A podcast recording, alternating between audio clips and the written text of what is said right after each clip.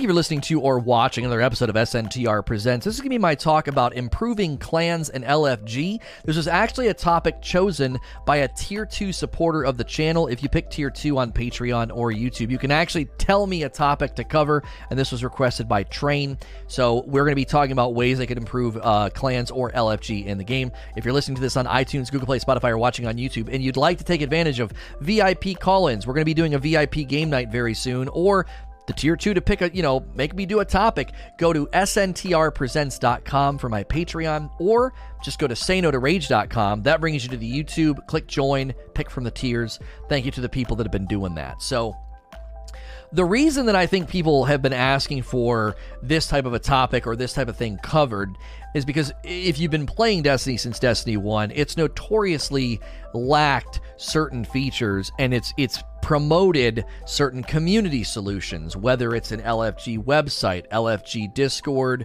or uh, things like DIM. You know, these are all things that have kind of come in the wake of things that were lacking in Destiny 1 vanilla. And then there were efforts made by Destiny, you know, by Bungie in Destiny 2 to fix some of those things or help some of those things but unfortunately hasn't gone over that well. If you are familiar with guided games or you're not familiar with guided games, either either of those scenarios is an answer to how effective guided games has been. either you've interacted with it and it's been terrible, or you haven't interacted with it because it doesn't really, uh, it's not really a solution that people interact with. So I want to start by talking about mostly clans, ways they could add more customization and then integration with clans because I do think clans are in a weird place. They don't do much and they could do more. Lastly, I do want to talk about in game LFG. It's a common request. My position on it hasn't really changed, and I'm going to walk through why, uh, why I think the way that I do about LFG. So, first, let's just talk about customization with with respect to clans, you know, and customization, the only thing you can really customize is the the, the banner. The, I'm sorry, the flag itself. You can like go and pick the artwork, and then you can come in here and you can pick between different staffs, which doesn't really matter. I mean, you, you don't you don't you you almost never really see this, but that's basically it. I think it'd be really really great if the banner itself was integrated more into the game. We chose these chevrons, we chose that wolf. That's basically the Crimson Valor uh, shader colors, that that slightly pink red with the black you know those design elements and colors are already in the game. So i would love these these custom customization options to be more integrated into the game. It could inspire an emblem. I could throw on a clan emblem just because i feel like representing my clan. You could put the wolf head over here some of the chevrons and then the colors could match. So then my design decisions as a, as a, as a clan leader or a clan you know admin would in, would adjust or create uh, an emblem. You could also then have shaders, like clan shaders, that are essentially pulling from those colors. You could go in and say, okay, we like the this color, this color, this color, this color, and it's clearly inspired by the colors chosen here. Obviously, I think you'd make it match, right? If whatever colors you use on the actual banner would then inspire the shader. This to me wouldn't make it feel like, oh, I'm not in a clan, I'm missing out on loot, or I'm missing out on activities or bounties or extra sources of XP. It's purely an expressive thing. It's the banner, it's the it's the emblem, it's the shader. You could even look into emotes that could be incorporated with the clan staff or colors or the design. You know, you could put the clan banner down and it's blowing in the wind and Maybe you could have a different emote every season that gets unlocked at a certain tier of the clan. You know, like once you get so high on the clan rank, suddenly you have this emote that you can use. So you, you know, if you want to have that sense of solidarity in strikes or public space or you know, uh, you know, trials or whatever, you can have that uh, and then where your shaders, where your emblems. I think that would be really cool. I remember when they originally talked about clans, that was something they did. They had like a bunch of people standing around using the same shader, and so that's that's just one layer that they could do that wouldn't make it seem like oh, if I'm not in a clan, I'm totally missing out. That's that's customization. But let's talk about integration because this is where you can overswing. If you give too much to clans, they become a necessity rather than like an optional extra thing if you want it. Uh, they become this thing that if you if you're not a part of it, you feel like you're completely missing out. And so you've got to be careful, I think, with with clan integration. Uh, be, I do think right now people feel like they're sort of less than in the game if they're not in a clan. They feel like they're missing out on the bounties, those XP, you know, bumps, and then you know obviously those those weekly clan rewards that's that's that's extra loot in the game and so you feel like man I'm I'm I'm quote unquote less than because I'm not in a clan so you got to be careful here. The, the XP bounties and the rewards they honestly feel disconnected from my experience. They, they don't even actually feel like they're connected to what I'm doing. I just periodically go to the tower and I have a bunch of rewards waiting for me. It doesn't feel like I'm doing anything to earn that. It doesn't feel like I'm I'm a part of a clan and I'm getting rewards from the clan. It's literally like, oh yeah, I got to go to Hawthorne and grab these these engrams. So the the XP bounties and the rewards could be more integrated into the experience of the player. It could require you to do certain things. Maybe you can't even get the rewards from a certain activity unless you go do them. Maybe you got to do them with with the clan. You got to be really really careful here though. If you ask too much of the player or you give too much of a reward, it could become really really lopsided. It could be either way too exclusive like, "Oh my gosh, if I if I'm not in the clan, look at all the stuff I'm missing out on. So that's too exclusive, or it becomes too tedious. I got to do this. I, I got to do it with my clanmates. If I don't do it with my clanmates, it doesn't count. You know, and so then it's tedious. You're you're you're making the player and the play flow feel disrupted, as opposed to being something complementary and extra. That's why I said lean on customization unlocks, lean on things that something maybe resets each season. So you go into your clan staff, and these perks are mo- more focused on customization. Hey, you unlocked a second shader this season, and it's it's only available for that season, right? Or you unlocked a second emblem, and then you go and you can customize it and make it. If it's more about customization and expression, if it's more about the clan as opposed to being about the game, the activities, or the rewards, I think Bungie could do a lot more with clans as opposed to saying, oh, you know, it's just this extra thing, and you go to Hawthorne, you get extra loot, and you get extra, extra perks and and then I mean somebody has taken the time to make these clan you know these clan staffs every every season. So some I mean somebody's making these things. So you could make I think more and again have it reset seasonally. And as long as it's more in the realm of customization and expression, it would make people feel like they need to be in a clan or they're missing out on everything and you know half the game or half the season. Lastly, let's talk about LFG. Since Destiny 1, an in game LFG has probably been one of the top five requests from the community. In game LFG, uh, you know, give us the ability to go to the tower, click a button, and find groups. Um, I think people are underestimating just how much guided games was meant to be that, and it doesn't do a good job. I think that's an indication and a clue to how successful an in game LFG would be. So, I agree with the premise, and I'm on your side, that the game should have an in game LFG. However, I think it's been way too long, uh, and it would not have a very, very balanced funnel. I call it the dissonant. Uh, it's a dissonant funnel. If you go do guided games right now, it's it's overwhelmed by people that have no clue what they're doing, and there's not enough people in there that know what they're doing. You don't have a lot of leaders, people that can be the guide, right? You don't have enough of those people. Why? Most of the player base, after the last five years, they have found their endgame solution. Maybe they're in the LFG Discord, maybe they use the LFG websites or the Bungie app, or maybe they have a clan, or they just have a, a group of friends and they love to raid and their schedules line up. You know, or if if they've found all those solutions over the last five years, guided games isn't even on their radar. It's like I don't need that, and I think those same people would do the same exact thing if you put in-game LFG. I think they'd look at it and they'd be like, man, I, I don't need that. I have a solution over here. The same way I think that most of them looked at guided games and just sort of shrugged at it. So you end up with a lopsided funnel full of needy players and not enough experienced players. And I don't say needy in a mean way. There are people that need help. They're looking for a team, they're looking for some help, and you know, they'd be they'd be willing to listen and take instructions, but there's just there's a disproportionate amount of them in that funnel. I think that an in game LFG would suffer the same fate, and it would be really, really not worth incorporating it. Because you got to think, if they're going to incorporate in game LFG, somebody's got to develop that, test that, set it up. You got to make it to where at least it requires a microphone to even interact with it. Like maybe there's some form of like, you got to say something so that the game is like, okay, you actually have a mic plugged in and it actually is working. You can now access this menu system. There'd almost have to be literally a voice activation in the game. You would need to speak in order to go in there. I know some people would prefer to use Discord, but at the very least, if you're going to be using something in game, you're likely going to need to be able to be you're going to need to be able to talk to the people in game. So I am not against an in-game LFG. I just don't see it as being a good priority right now, given how long it's been. If we were back in the second year of Destiny 1, I would probably be in more favor of this.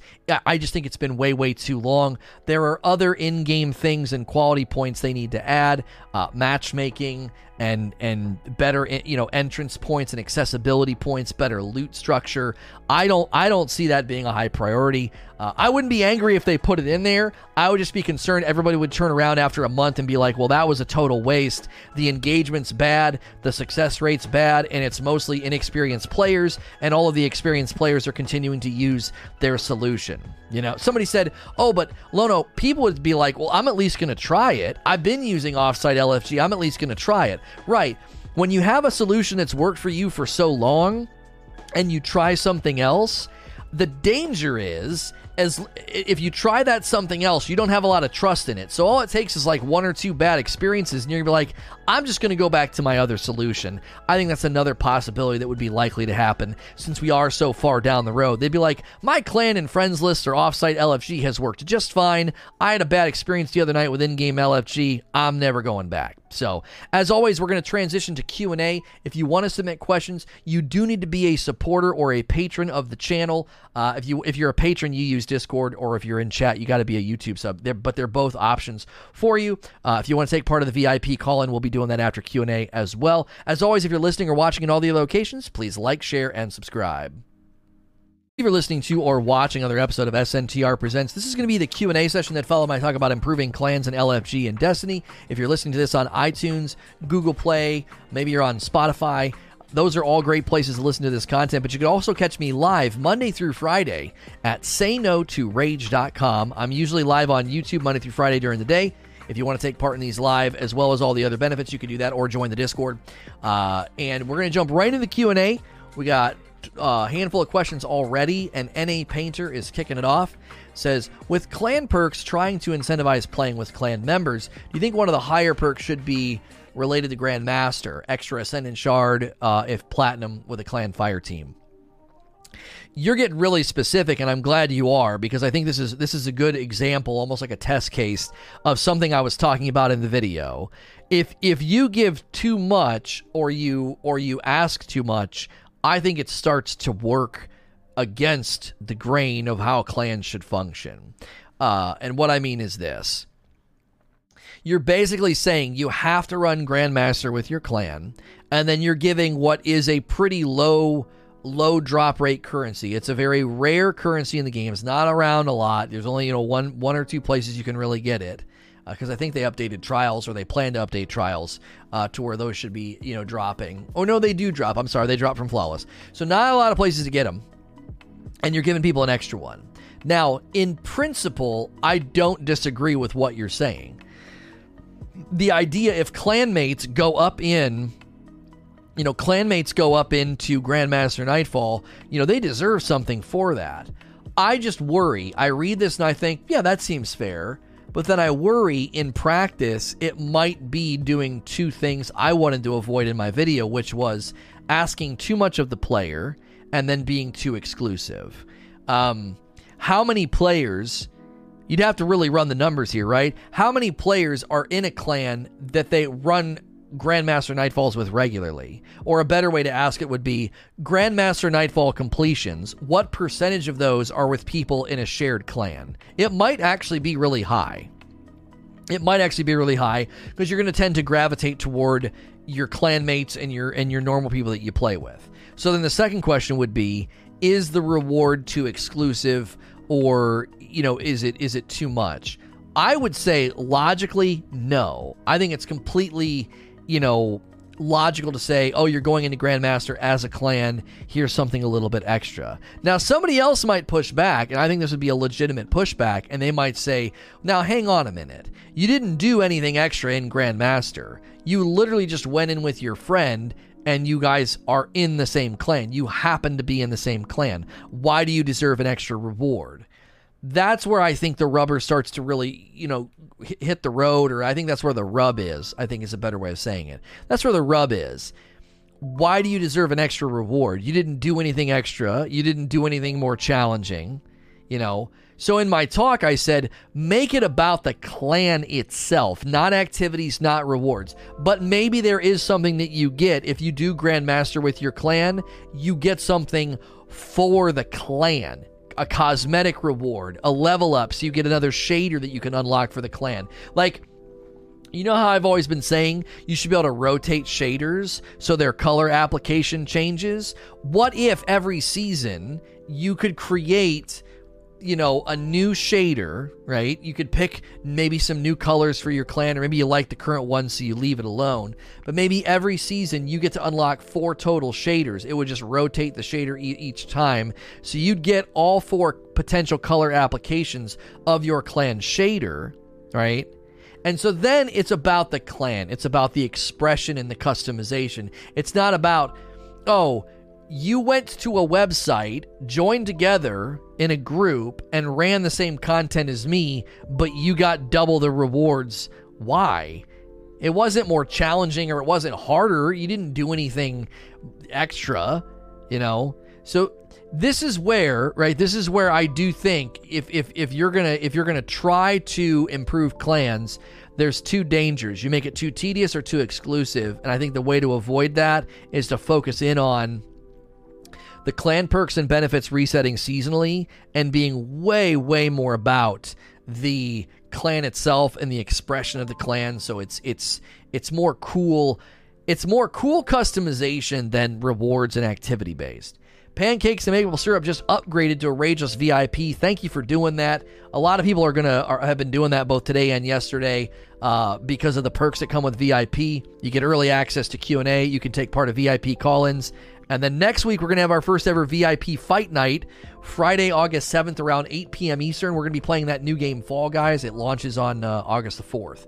So it should be a good time. That'll be a regular thing we do uh, on the channel. Anybody can watch and hang out that night, but we're going to restrict uh, playing to the VIPs because I really appreciate all the uh, crazy support lately.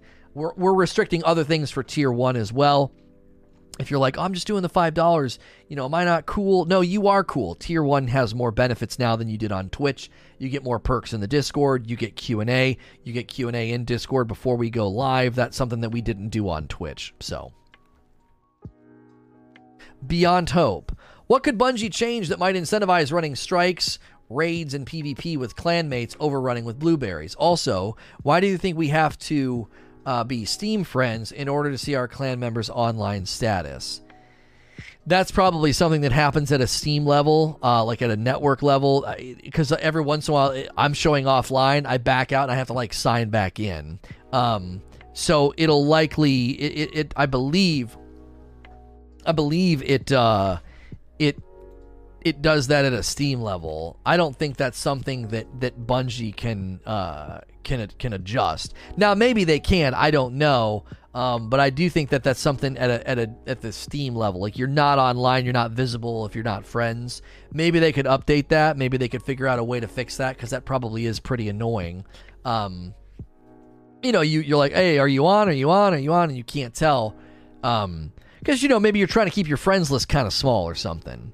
So the uh, as far as like how do you incentivize people running strikes, raids, and PvP with clanmates or running blueberries, I feel torn here, and the reason I feel torn is whenever the bounty was like run this activity with your clanmate, I'm like, well, none of my clanmates are on right now. You know, I'd be running with people from other clans. It's like that's that's not helpful, right? Um, but then it's like isn't isn't that the point, right? Isn't the point of having clans and a clan NPC to drive people to playing together? So I don't know the right answer here.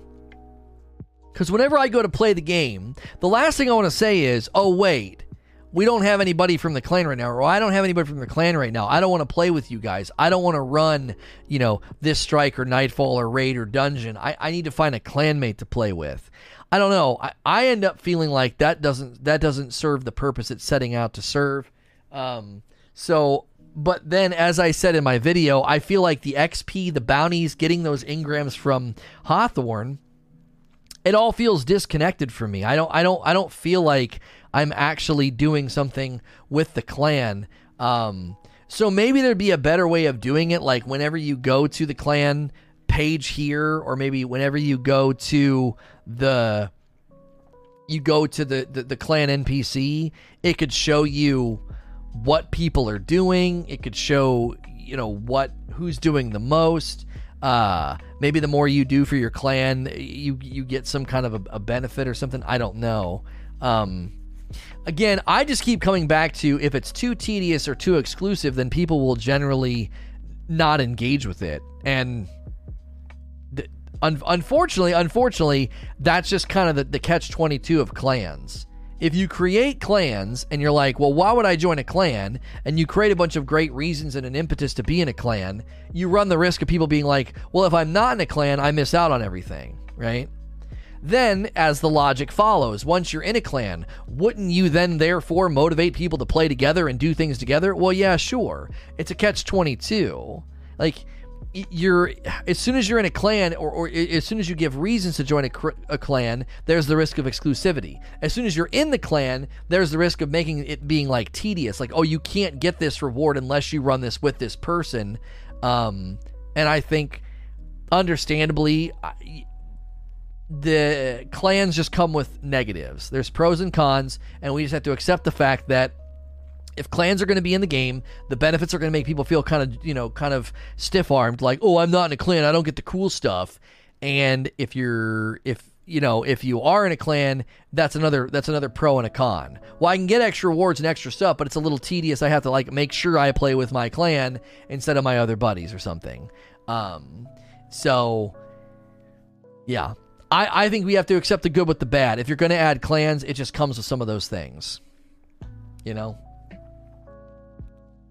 Sensory Fern. Should we be able to join more than one clan? Some of us want to stay loyal, but we need to find people to play with. This is a great, you know, greatly timed question because it logically follows that if you're going to do clans, they need benefits. If you're going to be in a clan, it should motivate you to play with your clanmates. If there's going to be clans, it should probably be like, no, you can only be in one clan at a time. I feel like that's just a lot. Those are all logical and reasonable uh, considerations and statements. Um, it, there's to me, it defeats the entire purpose if you can be in more than one clan. Uh, that that that I don't know. That feels like it defeats the purpose. So, Hitman. I think it all comes back to a daily, weekly incentive. Clans, strikes, Crucible all need more rewards for daily play. I feel once we get our weekly pinnacles, uh, playtime consists of very little incentive. Well, and this is something I've talked about with when you hit max level, the whole game should change. As soon as you hit 1050, this entire game director should change it shouldn't it shouldn't be about milestones anymore. If you do slot leveling, then there's no need for milestones anymore. It should be about loot pursuit.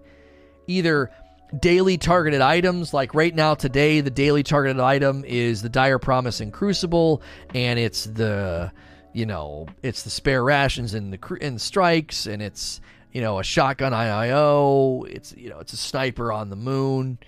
All those milestones should become daily targeted items. So you still have an incentive to go and, interact with a variety of content but it's based off what you know what you're wanting to you know find. The reward should be for the clan. My rewards are my grind. Uh, the clan activities should be rewards that the clan shares that shows achievements. Yeah. Yeah. I i don't know clan alliance I mean, Clan Alliance just sounds like you're trying to get around the limitation on size, is all. You know what I mean? It's like, well, we have 75 members and you have 60 members. We can't combine clans, but we can form an alliance. Like, at that point, why not just increase the number of, you know, members in a clan, you know, limit, increase it to 250 or 300, and then let clan mergers happen? Um, I mean, I, I, I guess as I say that, that could be a really good solution. Bungie could say, look, uh, you know, if if you're having a hard time getting in a clan, we've added this way of finding a clan, and then if you're in a clan, we're increasing size and, and allowing for clan mergers. Um, so I I don't even know. Is there a way to, I, since I'm in a clan, can you just come here and search for a clan in game, or do you have to do it on the website? I wonder if there's a way for them to do that, like really streamline that uh, that process. You know, you go into the menu, click look for a clan. They find one with people that play around your region and time. Oh, you got to use the Bungie app. Okay. So you know, the daily, weekly incentives definitely need to be completely updated, and you know, and I and I think I think clans and their rewards could be pulled away from all of that and be you know be more about the idea that you're unlocking stuff and, and, and cool things for your clan, not getting like XP bounties and rewards. That, like I said, there's two ditches you can fall into here. Well, actually, you can fall into them at the same time. You know, it's either too exclusive or too tedious, or both. You know, you it could be too exclusive and too tedious. So, formal logic. Are there any incentives that should be provided to people who choose not to join a clan? Right now, you can get seven shards and one pinnacle for being in a clan. I don't see any value add to being in a clan, so I miss out on those perks. Well, it depends on the clan that you join. I mean, if you join a clan that is full of people that play around the time that you do, they play the activity types that you do, that's actually helpful. It's actually really helpful because now you're just increasing the number of people you could potentially play with in a given week. If you just join a clan just for the shards and the pinnacle, well, then yeah, I tend to agree with you.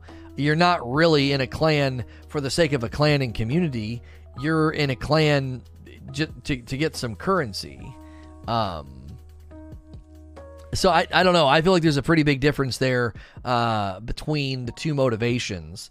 And that's why you would need to find or i don't know if the system is good at this. I, have never looked for a clan. I don't know if the system is, is is set up in a way where you can find people that it's like hey we did an analyzation of your play habits and this clan has lots of people that play in your region and around the times that you play. Great. And you get in there and you meet five or six dudes that are just regularly playing same time as you. I don't know. I feel like that's a, that's a good that's a good benefit. You know if this is one of those things where if you if you don't really need it because you have tons of people that are that are playing when you're playing on your friends list, then you might like just kind of shrug at it. You know, it's called Destiny LFG PC Discord. Yeah. And if you use that and consistently end up landing with similar teammates and similar people, you know, see if they have a clan or start your own clan ambassador program. So you can join another clan as a kind of ambassador for your main uh, and you earn points for both clans. So you always have people. Well, I mean, are, are you a clan ambassador, or again, you, you're just calling it something else, but you're still allowing dual membership? You're calling it a clan ambassador, but you're basically saying you're in two clans at once. You're just you're just calling it something else. That's all. Mr. Salt Shaker. Lona, what do you think about growing clan size and having uh, more ways to rep fight for your clan? Clan co op events in game, cosmetic rewards of your clan logo, and clan wars like OG COD days. Yeah, yeah, yeah. Oh, man. Clan wars were so frustrating in Call of Duty because there were so many cheaters. Uh, there were so many win traders. And so they would basically, you know, it, it tracked your clan's wins, and they would go in and win trade. So they would have, you know, 18 members, and if all 18 members were playing and winning games, you would know the rhythm of points that they could possibly get if they were absolutely killing it. And they would get enough points. They would have like in an hour, they'd get credit for like 50 wins or something. And you're like, that's not even possible. Uh, even if you literally just go on a win streak of, of, of insane, you know, insane proportions. That's not actually possible. There's not mathematically games don't go that fast. So Clan Wars got kind of frustrating because of the cheaters, but I like that idea. That was actually pretty cool. Um, so yeah, you could have co-op events in game, cosmetic rewards with your logo. uh, you know, growing clan size.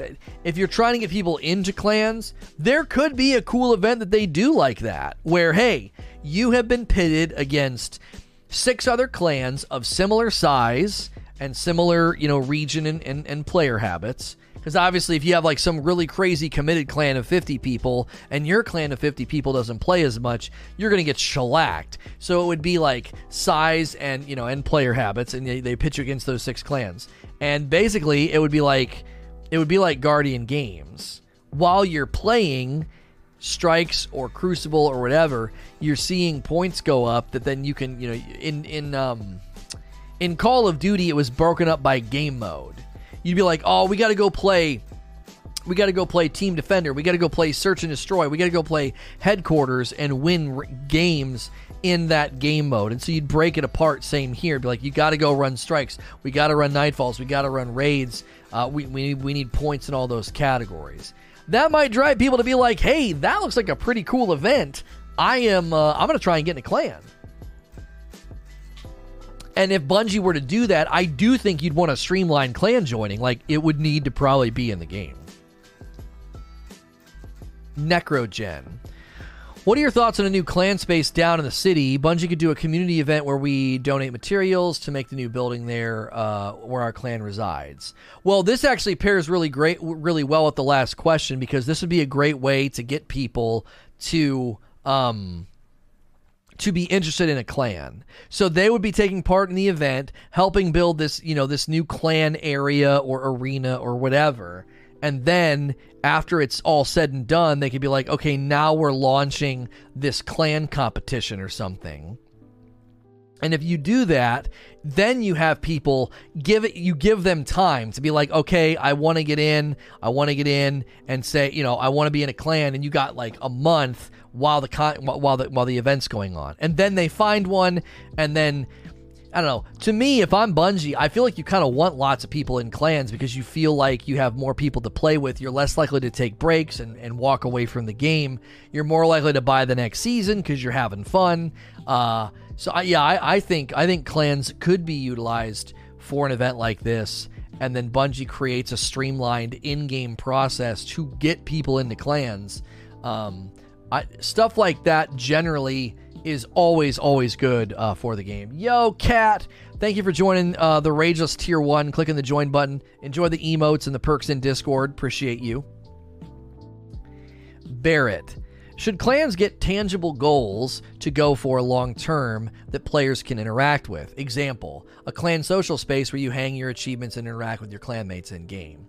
This pairs really well with a lot of what I was trying to say in my video, which was make it about the clan and the expression and less about extra XP, extra currency, extra gear, extra blah blah blah. It, if it's about the clan and the expression, and this pairs really well with what Necro said, like create the create the space. This is your little hangout, and it looks different for you because you're in the clan.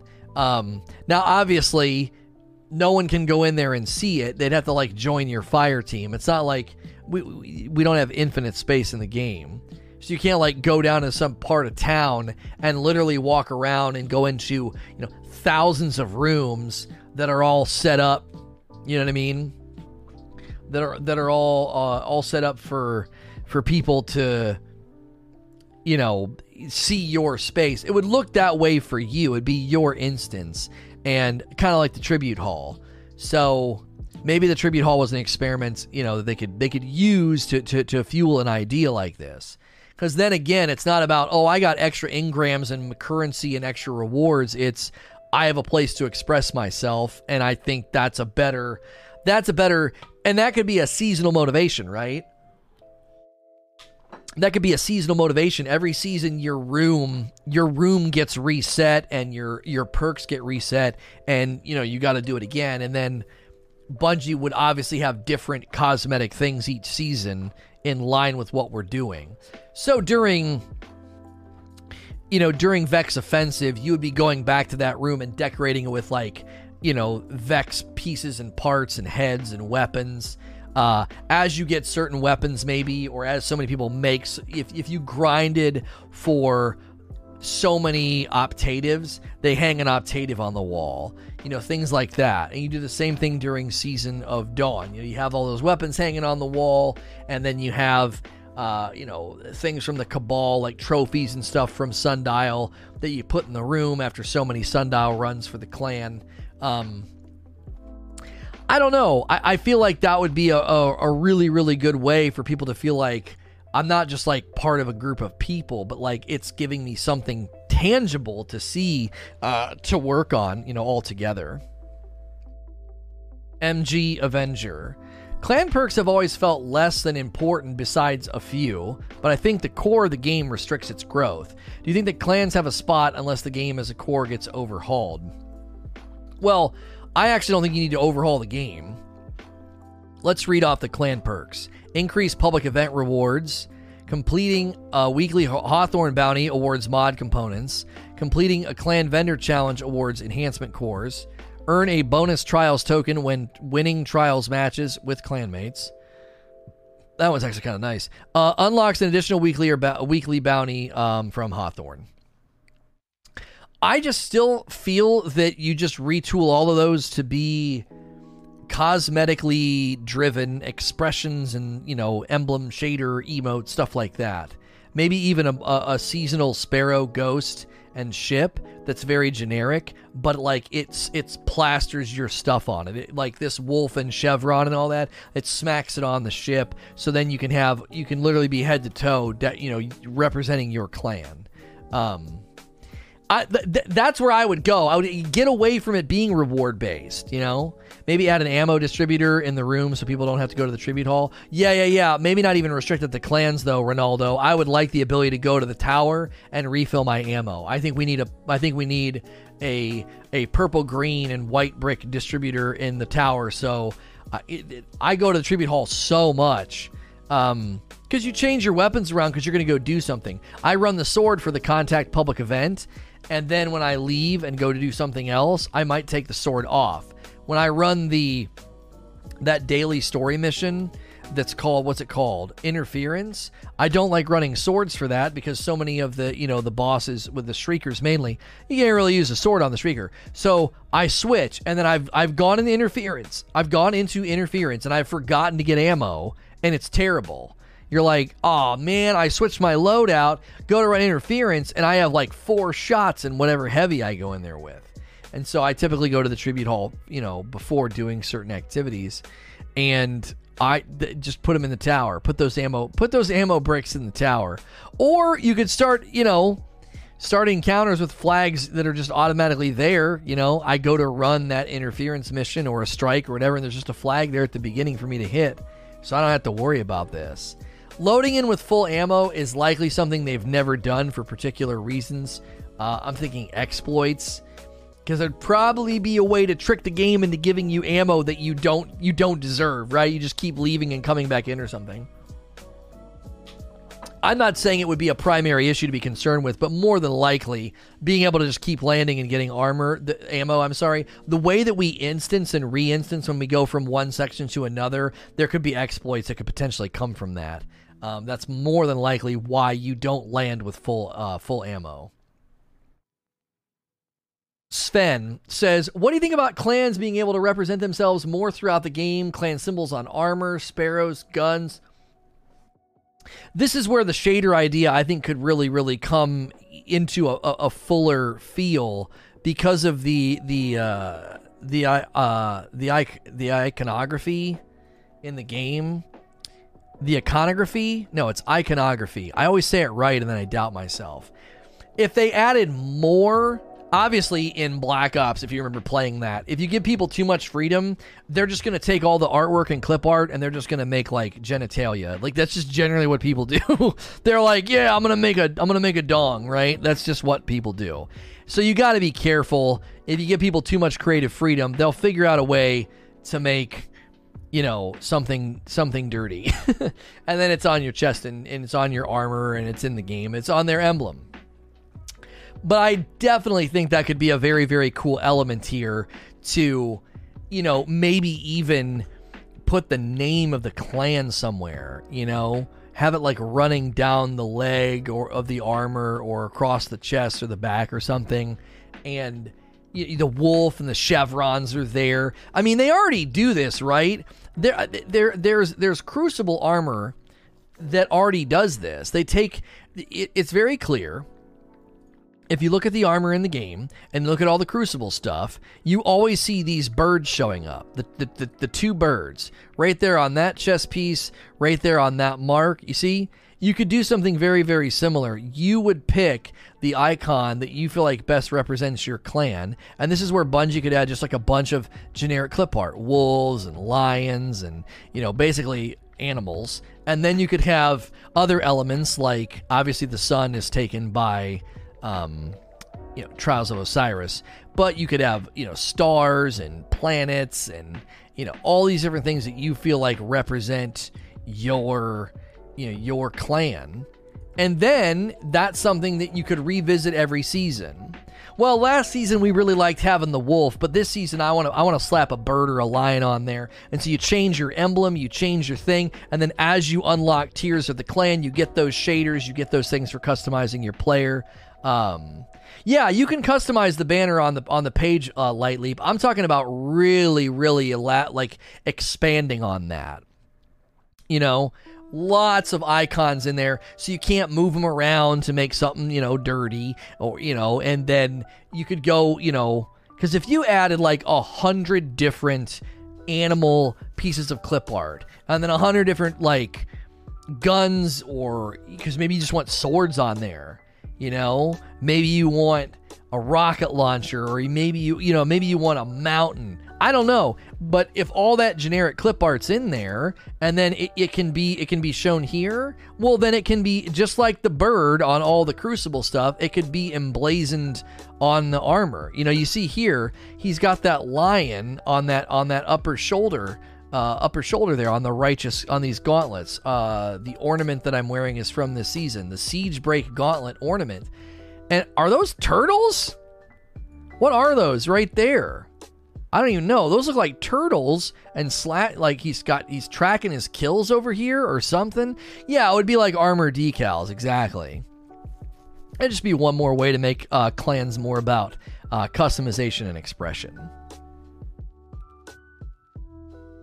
Darksider, do you think a system close to Warframe dojos where players are given a space and by using mats they can expand and build the area as a reward, they could craft weapon and armor, uh, not perks or stats, just pure looks?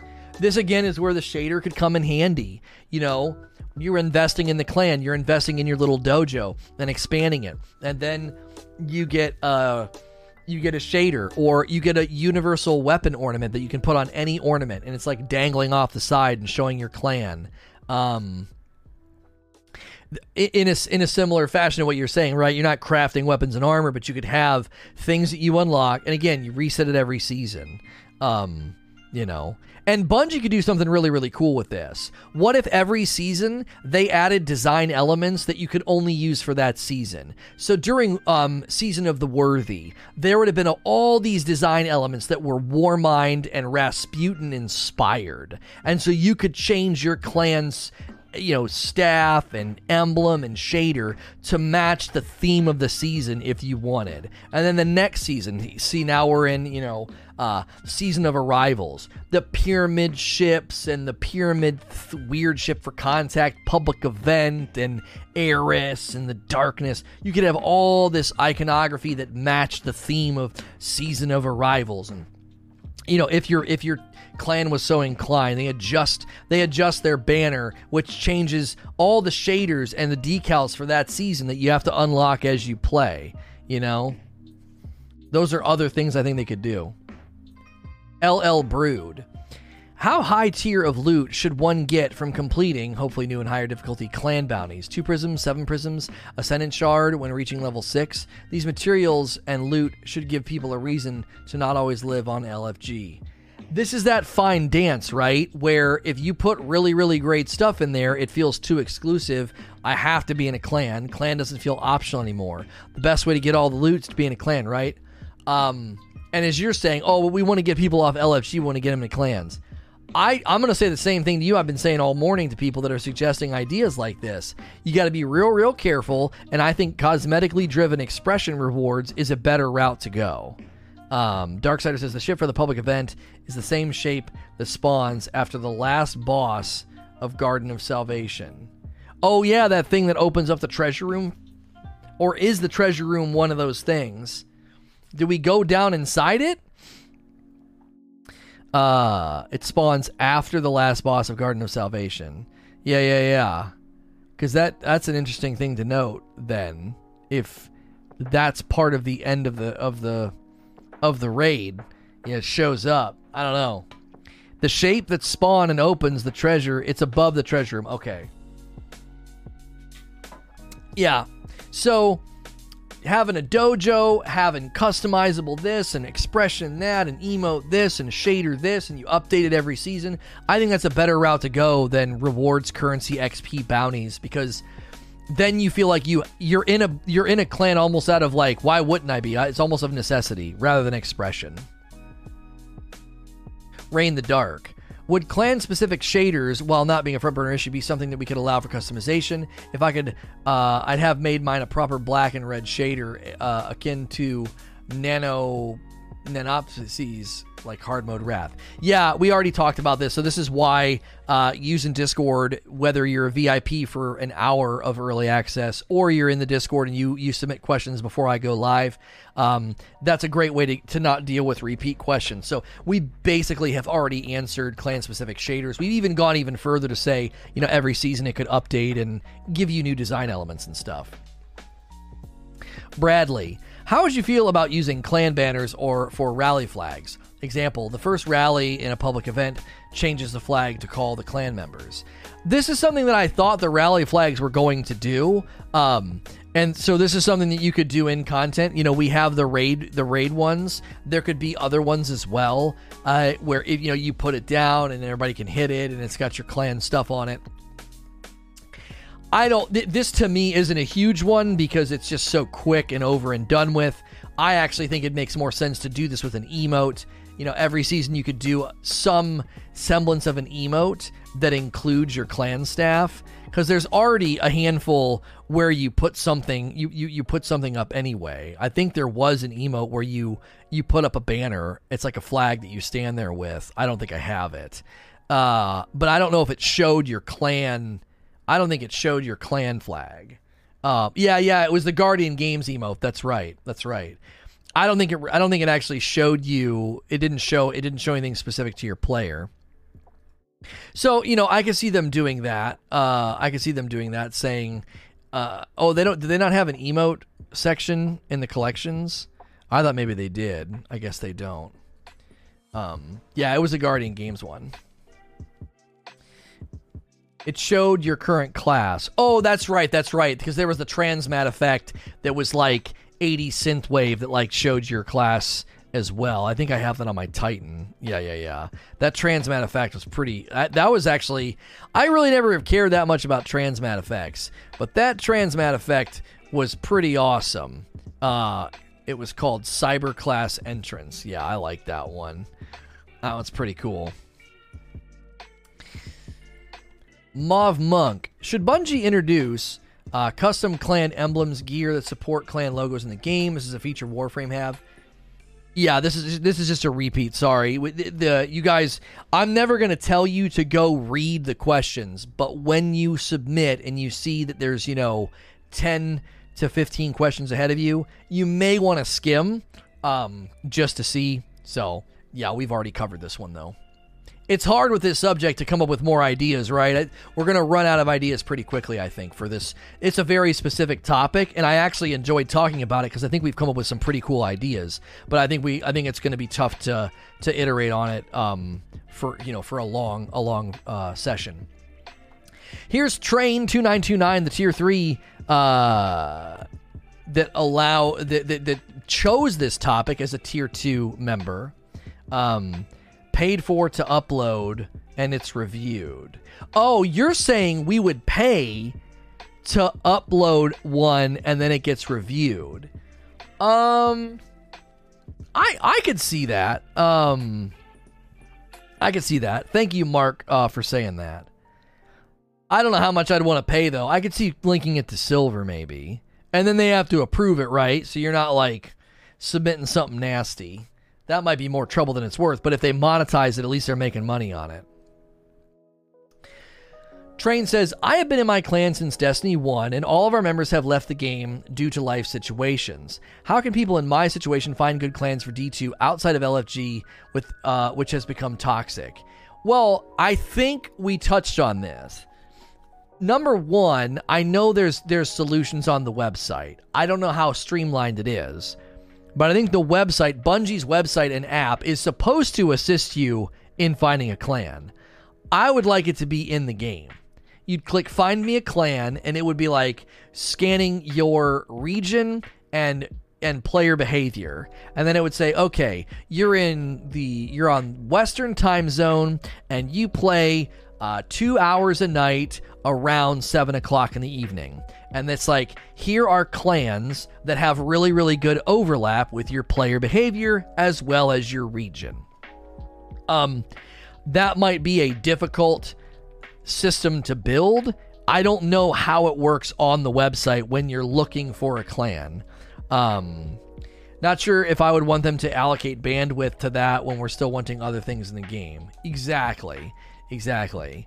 Uh, but I do think I do think Bungie stands to gain from a very very strong and flourishing clan system because I think that makes people stay loyal. Like you're like, man, I'm I, as as Train here is saying, I, I lost all my my my clan, my community. I lost all my friends.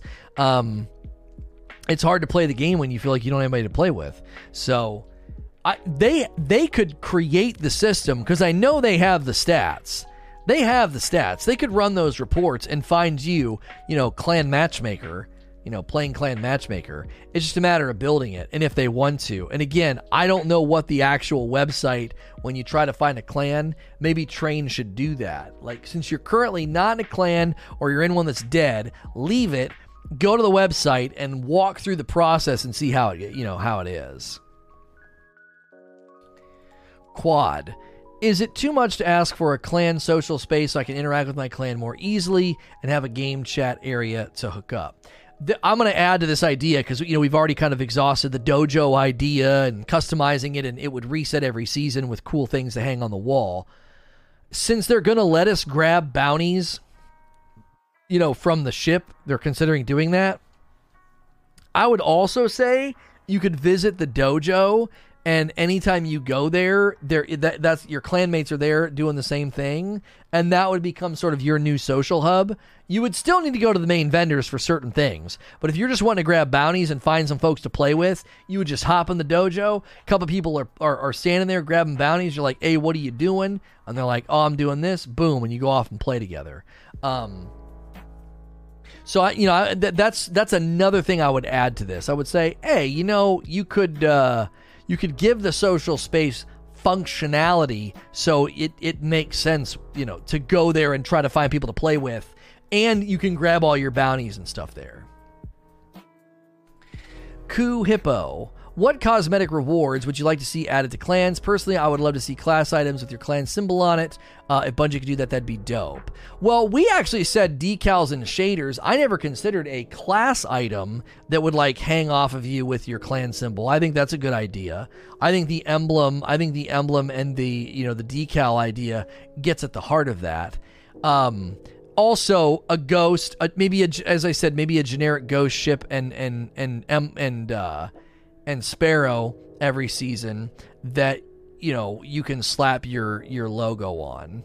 Um, that the some of these shaders are really odd. Why does Bloody Tooth have blue in it? it it's not it's not showing. Oh, it's is that a persistent blue on the actual Sparrow? Yeah, that front corner is really weird on this uh, Warden's Waller Sparrow. That is really odd. It really likes to consistently make it blue. That is funny. Huh. The way they apply shaders in this game sometimes is really, really confusing. That's one of the reasons I want to rotate them.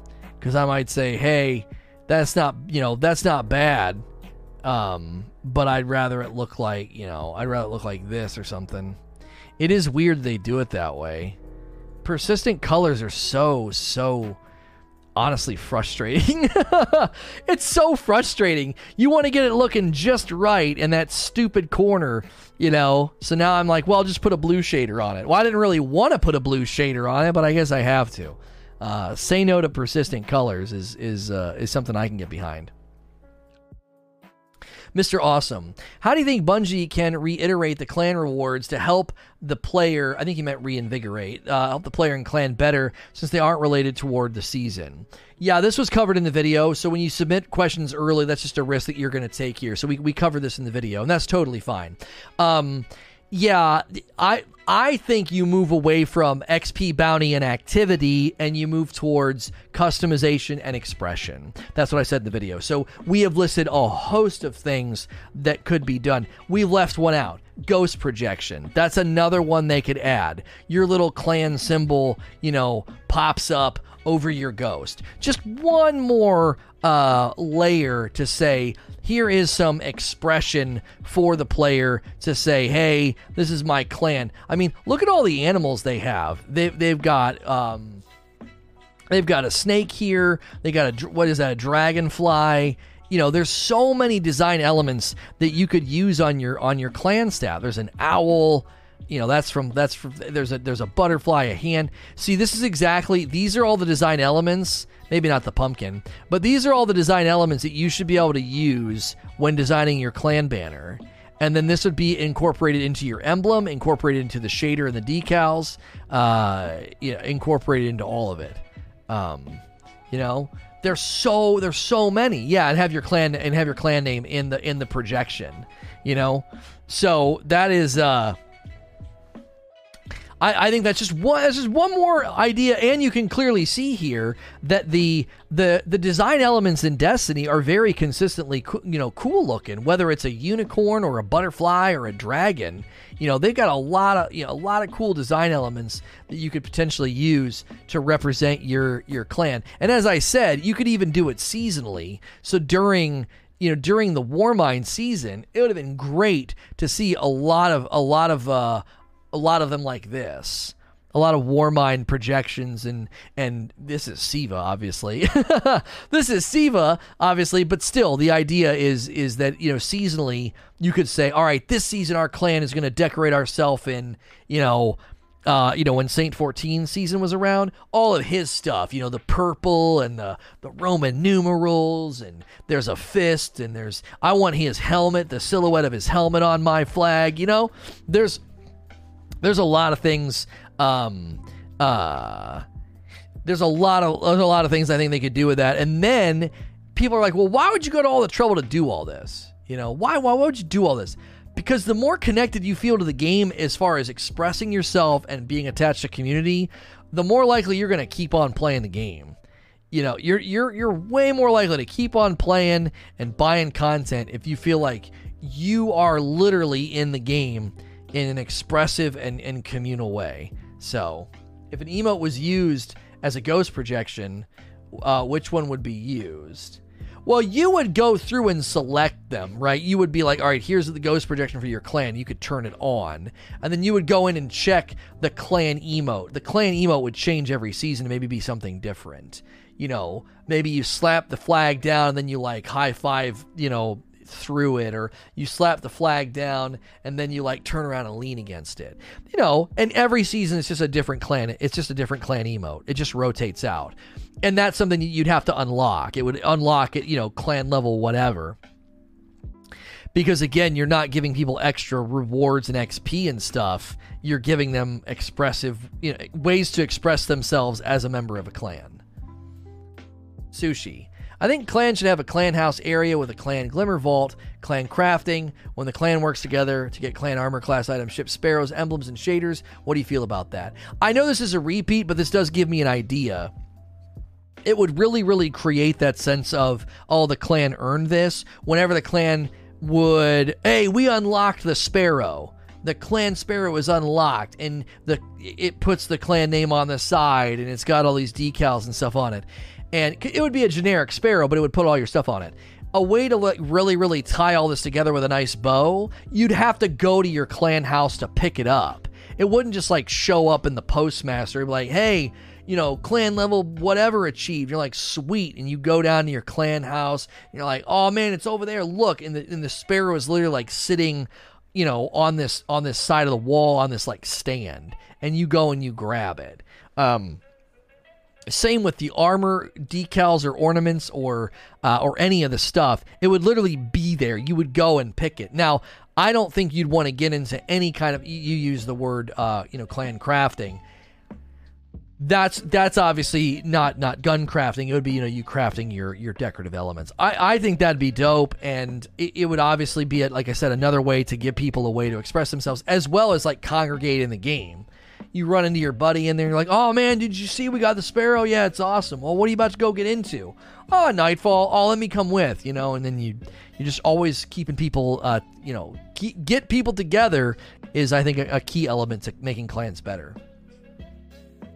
Uh, Sharima Baller says, Why do you feel like it's too late for Bungie to implement an LFG function? Couldn't that be something they could bring and try for Beyond Light? So at the end of the video, I made I made the best case that I could that an LFG in game is from from your, your the premise is correct. The game should have in-game LFG. I agree with that premise and think that that premise is correct. However, I think we're too far down the line. You're going to go into the sixth year of the franchise uh, when Beyond Light starts. You're going to go into the sixth year and suddenly add something like that. My concern would be it would be Guided Games 2.0. People would try and do it and they'd be like, no one's here, you know? Or all I'm doing is getting people without mics or people that don't know what they're doing. And what are you going to do? After one or two negative experiences, you're going to bounce. And you're like, I'm going to, the Destiny LFG site or 100.io or the LFG Discord or my clan or my friends. I mean, I have all these other solutions that work just fine. They've worked just fine for the last couple of years.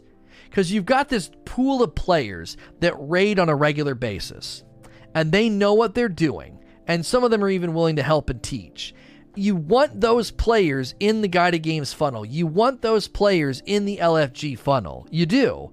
And if they're not there, it's not going to be a good system. It's going to get overrun with people that are getting irritated, they can't get it done, they're frustrated, you know, all those all those elements. And when that happens, you end up with a situation where you spend all this time on on a feature that no one's interacting with. And I think guided games is all the proof you need of that, you know. Um, I'm gonna Agent Atwood. You, you can only submit one question, but I'm gonna read your question in chat. If factions were to return, how would you feel about the leader of the clan being able to pledge allegiance to a faction for the entire clan, and then it's part of that faction? I like where you're going with that idea. It feels like an evolution of like bringing two systems together. I guess I would be concerned that would you I here's what I would say. I would only say yes to that if that grants faction rewards that are specific to the clan, but I can still go to Future War Cult and get my own stuff. If you pick Dead Orbit, and I'm like, yeah, that's fine. The clan's going to get a bunch of Dead Orbit stuff, you know, as we level. But I still want to go with Future War Cult on my Titan, so you go on your Titan to Future War Cult. See, the problem is, is a clan is account wide. And with it being account wide, that means all three of your players would potentially have allegiance to, you know, uh, a faction that you might not be interested in. So I would only say yes to that if it was only, you know, dead orbit rewards for the clan itself and not like, oh, I am also now have allegiance to dead orbit and I would rather be new monarchy because I'm going for XYZ armor or whatever. Now, keep in mind, factions don't seem to be coming back. I have a video on how I think they could and should come back, but they're not coming back for, you know, the reason that Luke Smith stated was the the cast of heroes in the tar in the tower is getting, you know, uh, too too full or whatever. But if they did come back, I would be leery of muddying the waters and combining systems and making it confusing for people. They'd be like, "Wait, my clan chose Dead Orbit. Does that mean I'm in dead orbit? I don't want to be in dead orbit. Why'd you guys choose dead orbit? You know, and it in in I think in that realm, I would be hesitant to combine these systems first because I would want to know how are factions coming back? What's it look like? Is there faction rally? Is it just me pledging allegiance to a faction? What's their loot look like? What's their seasonal rank look like? Why why would I rank them up? I would need to know all that first because we basically argued that at the very least factions should come back so you can pledge allegiance to them and just get faction stuff. You know, armor, shaders, you know, guns. I argued in my video that the guns should all be identical. If you get the shotgun or the hand cannon, it's the same gun from all three factions, but it looks different depending on where you got it. It's got like a dead orbit decal on it, but it's the same weapon, you know, no matter which faction. I ultimately argued for that because, you know, when they did it before, everybody would go to a specific faction in response to the loot itself and some of the you know sometimes a certain faction would just get you know, blown away so I would want to know all those questions first before being like, yeah, man, they should combine factions and clans together. We don't even have a clan system right now that is that elaborate where you can decorate a, you know, a room or decorate a dojo as well as pledge allegiance, you know, to another faction. You know, clans in general, I would want to see some updates to them first before they start they start uh, crossing them over. It doesn't even have to be a weapon in and of itself. It could be unlocking unlocking faction weapon ornaments. That too, Moth Monk. I mean, I basically said the shotgun and the hand cannon would be the same, but there would be, as you're saying, almost like a, an, a decal or an ornament on it, depending on where it came from. Or an easier solution, as you're saying. Um, I think we had this idea in the faction Q and A was a universal shotgun ornament. So any shotgun can slap on this ornament any hand cannon, whatever, and it represents, you know, the Dead Orbit or New Monarchy or Future War Cult uh, accordingly. I don't want it to be like a little dangly trinket. I think that gets kind of overdone. I would want it to be like something cool. And an example I've used recently was the the legendary shotgun ornament for the Dustrock Blues.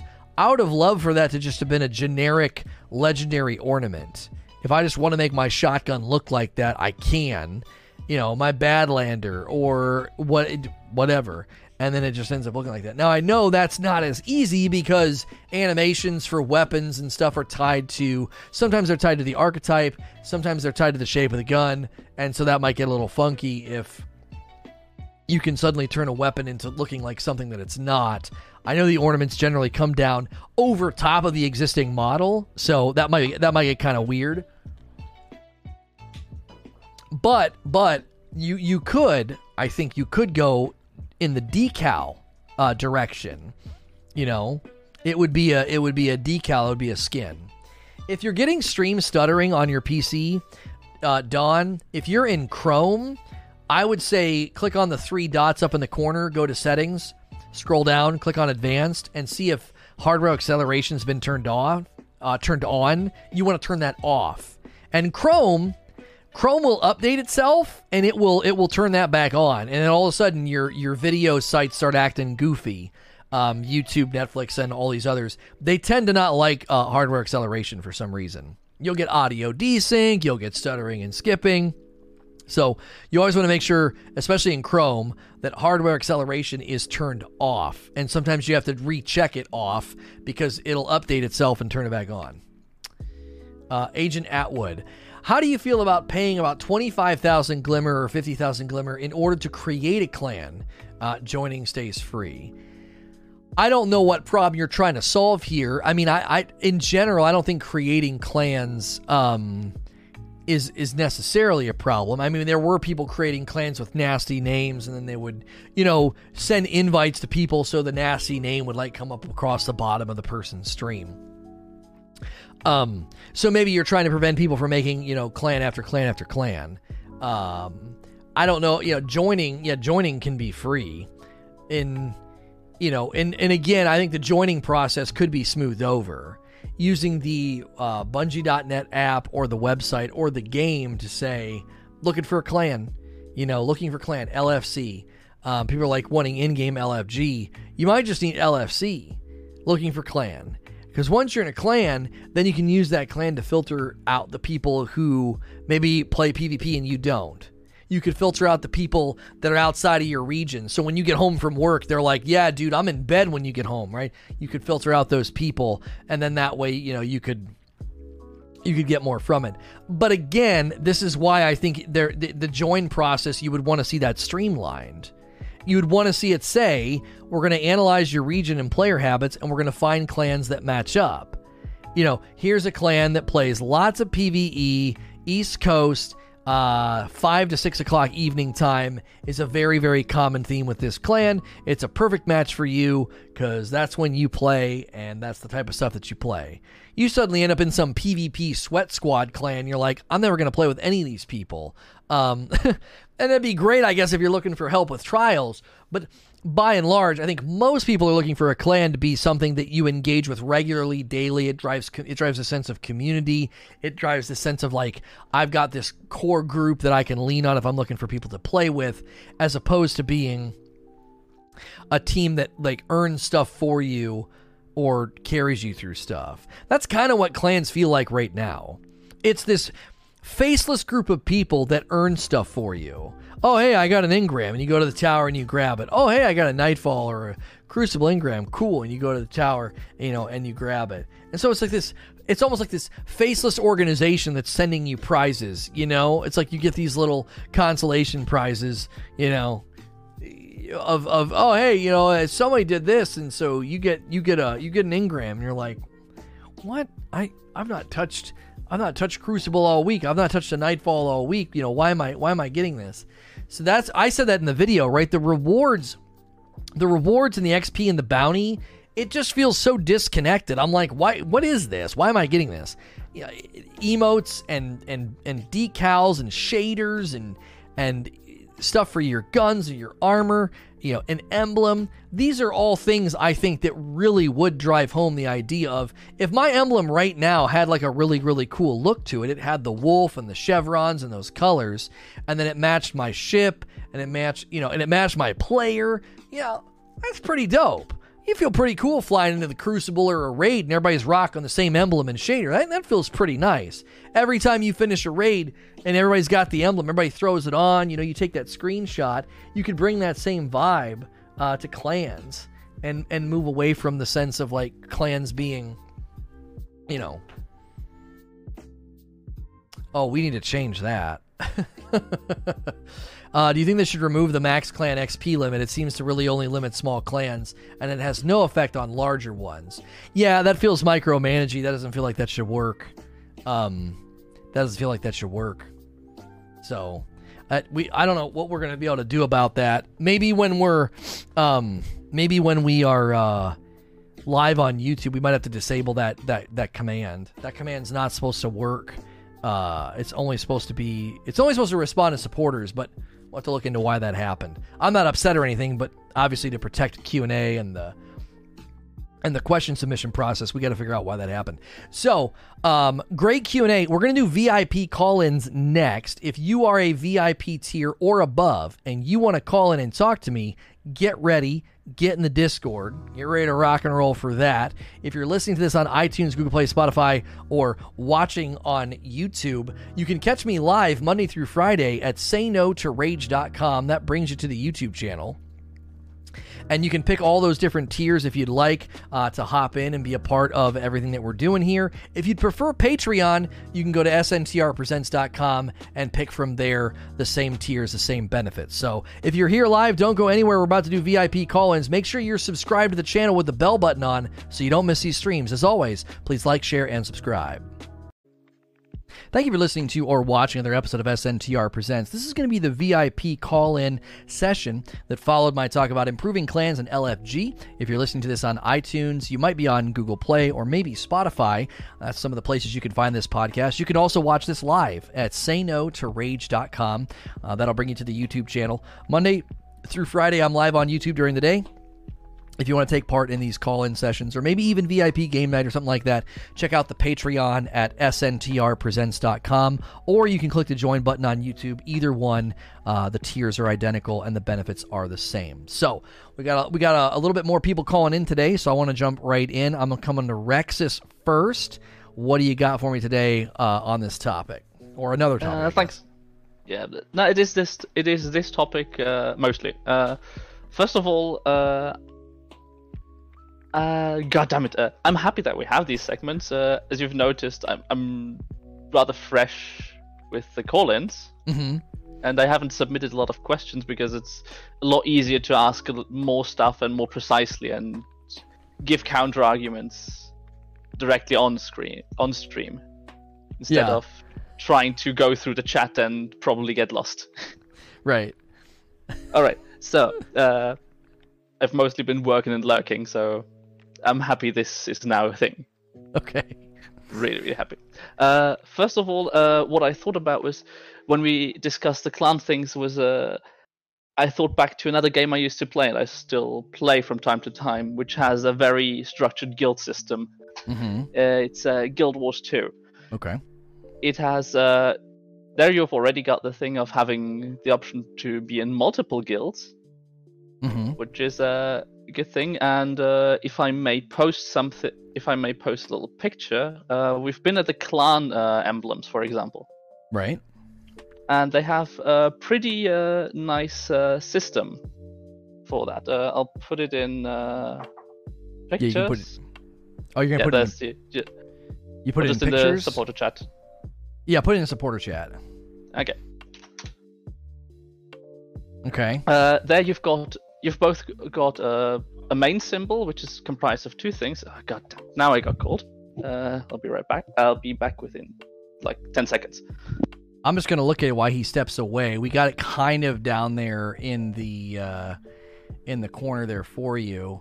There's all the different symbols, and then they got the different colors at the bottom uh, as far as Yeah. the emblem maker. I'm just I'm kind of showing the stream the emblem maker a little bit, like down in the corner of the capture. Exactly, and we don't have to go for exactly that. You can go a, still more into detail, but like you've got already a three-layer system here.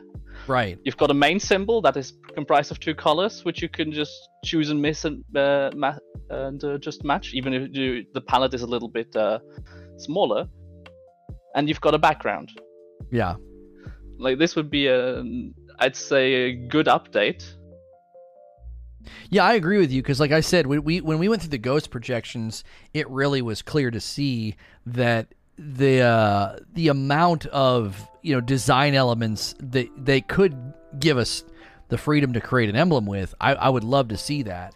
Um, and then obviously, I want more than just that. I want it incorporated in the shader. I want it incorporated in decals or an emblem, uh, so that it feels more than just the, the banner is just so disconnected from anything that we do. It's just like down here in the menu. Like it's not even behind us, like our sparrows behind us. I mean, maybe they could do that too, like add it off to the side here or behind the sparrow.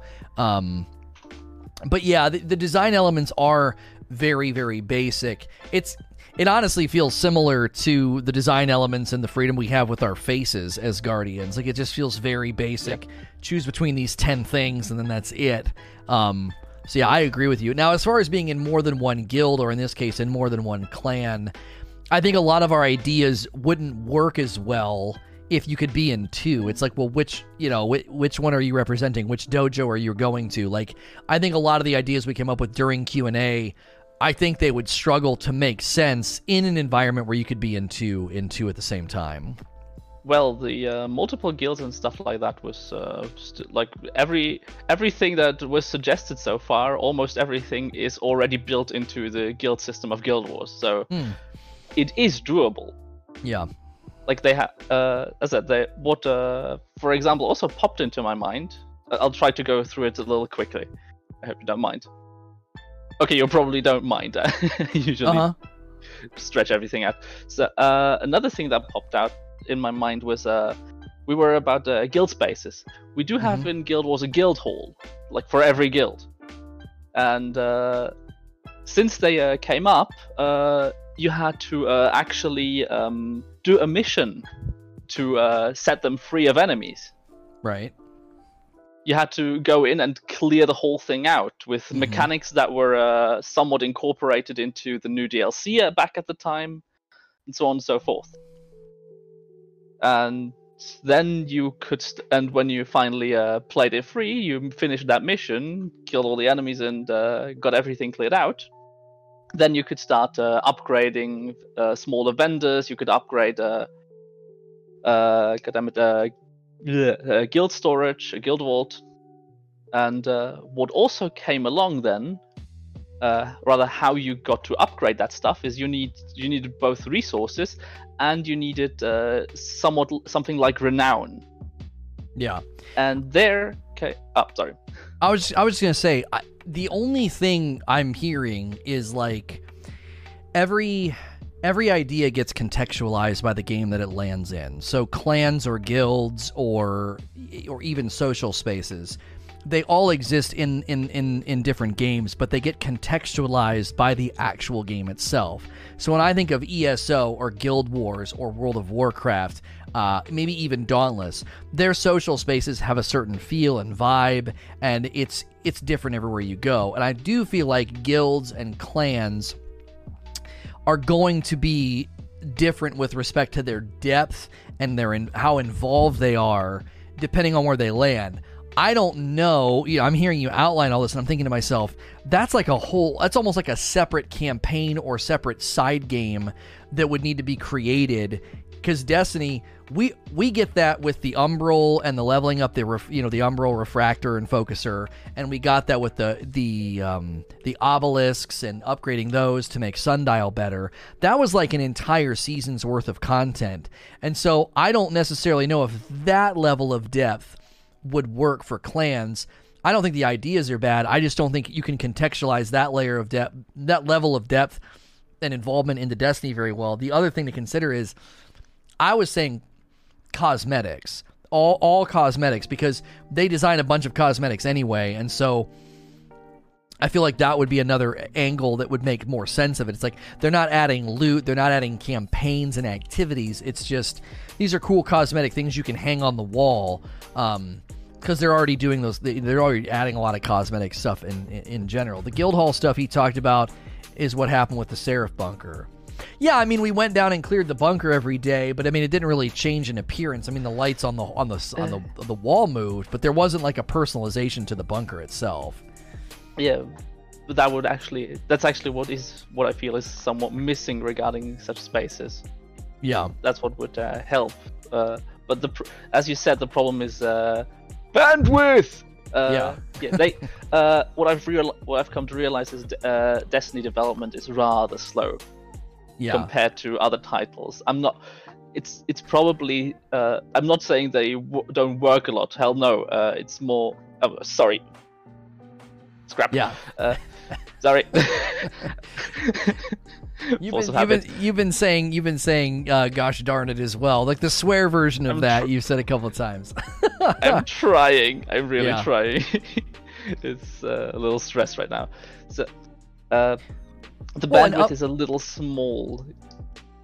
Uh, it's probably also because of the because the spaces are a lot more detailed than, uh, for example, things in Guild Wars.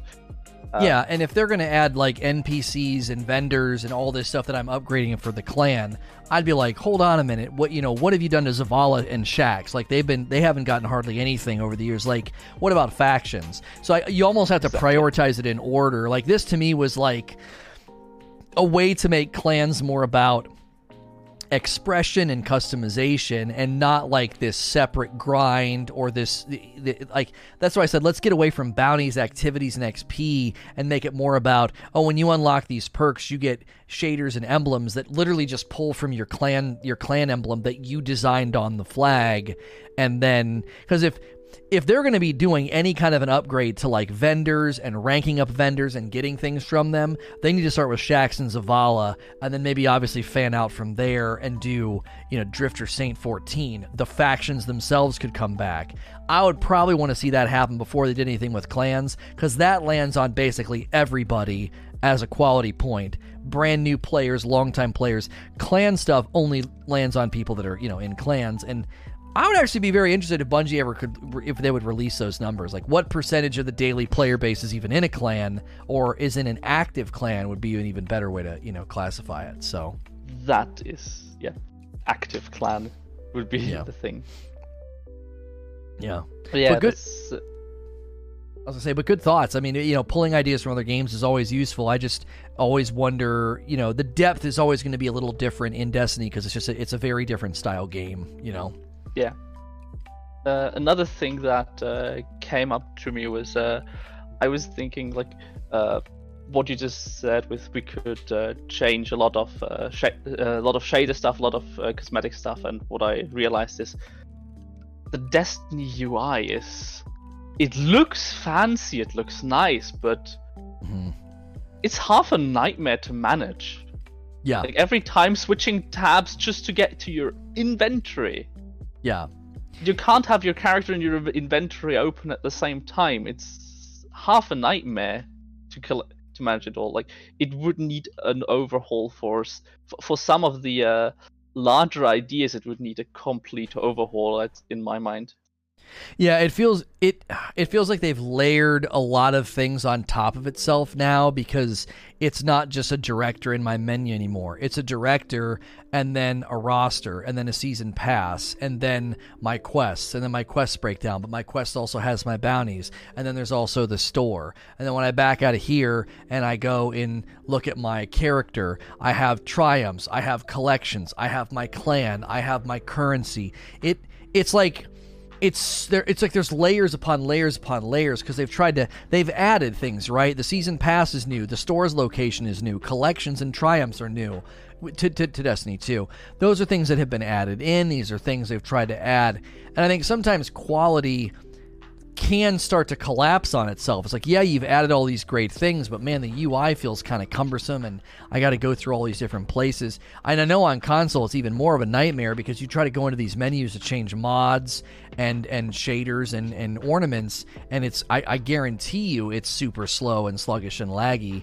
And so I would think some of that might be related to what we get in uh, November and Beyond Light um, this new version for the Xbox Series X, I could see uh, the UI getting completely overhauled and retuned. That always makes the game feel new and fresh. Uh, and if there were bare bones ideas for Destiny 3 in development, that we a lot of us think that that is part of Beyond Light, there could have been some good UI evolution and innovations they were coming up with that we, you know, we may see evidence of uh, in Beyond Light. But I agree with you. I swear sometimes I, I it's like I click the same thing eight times. I'm like I, am trying to get to this, and I keep doing the wrong thing.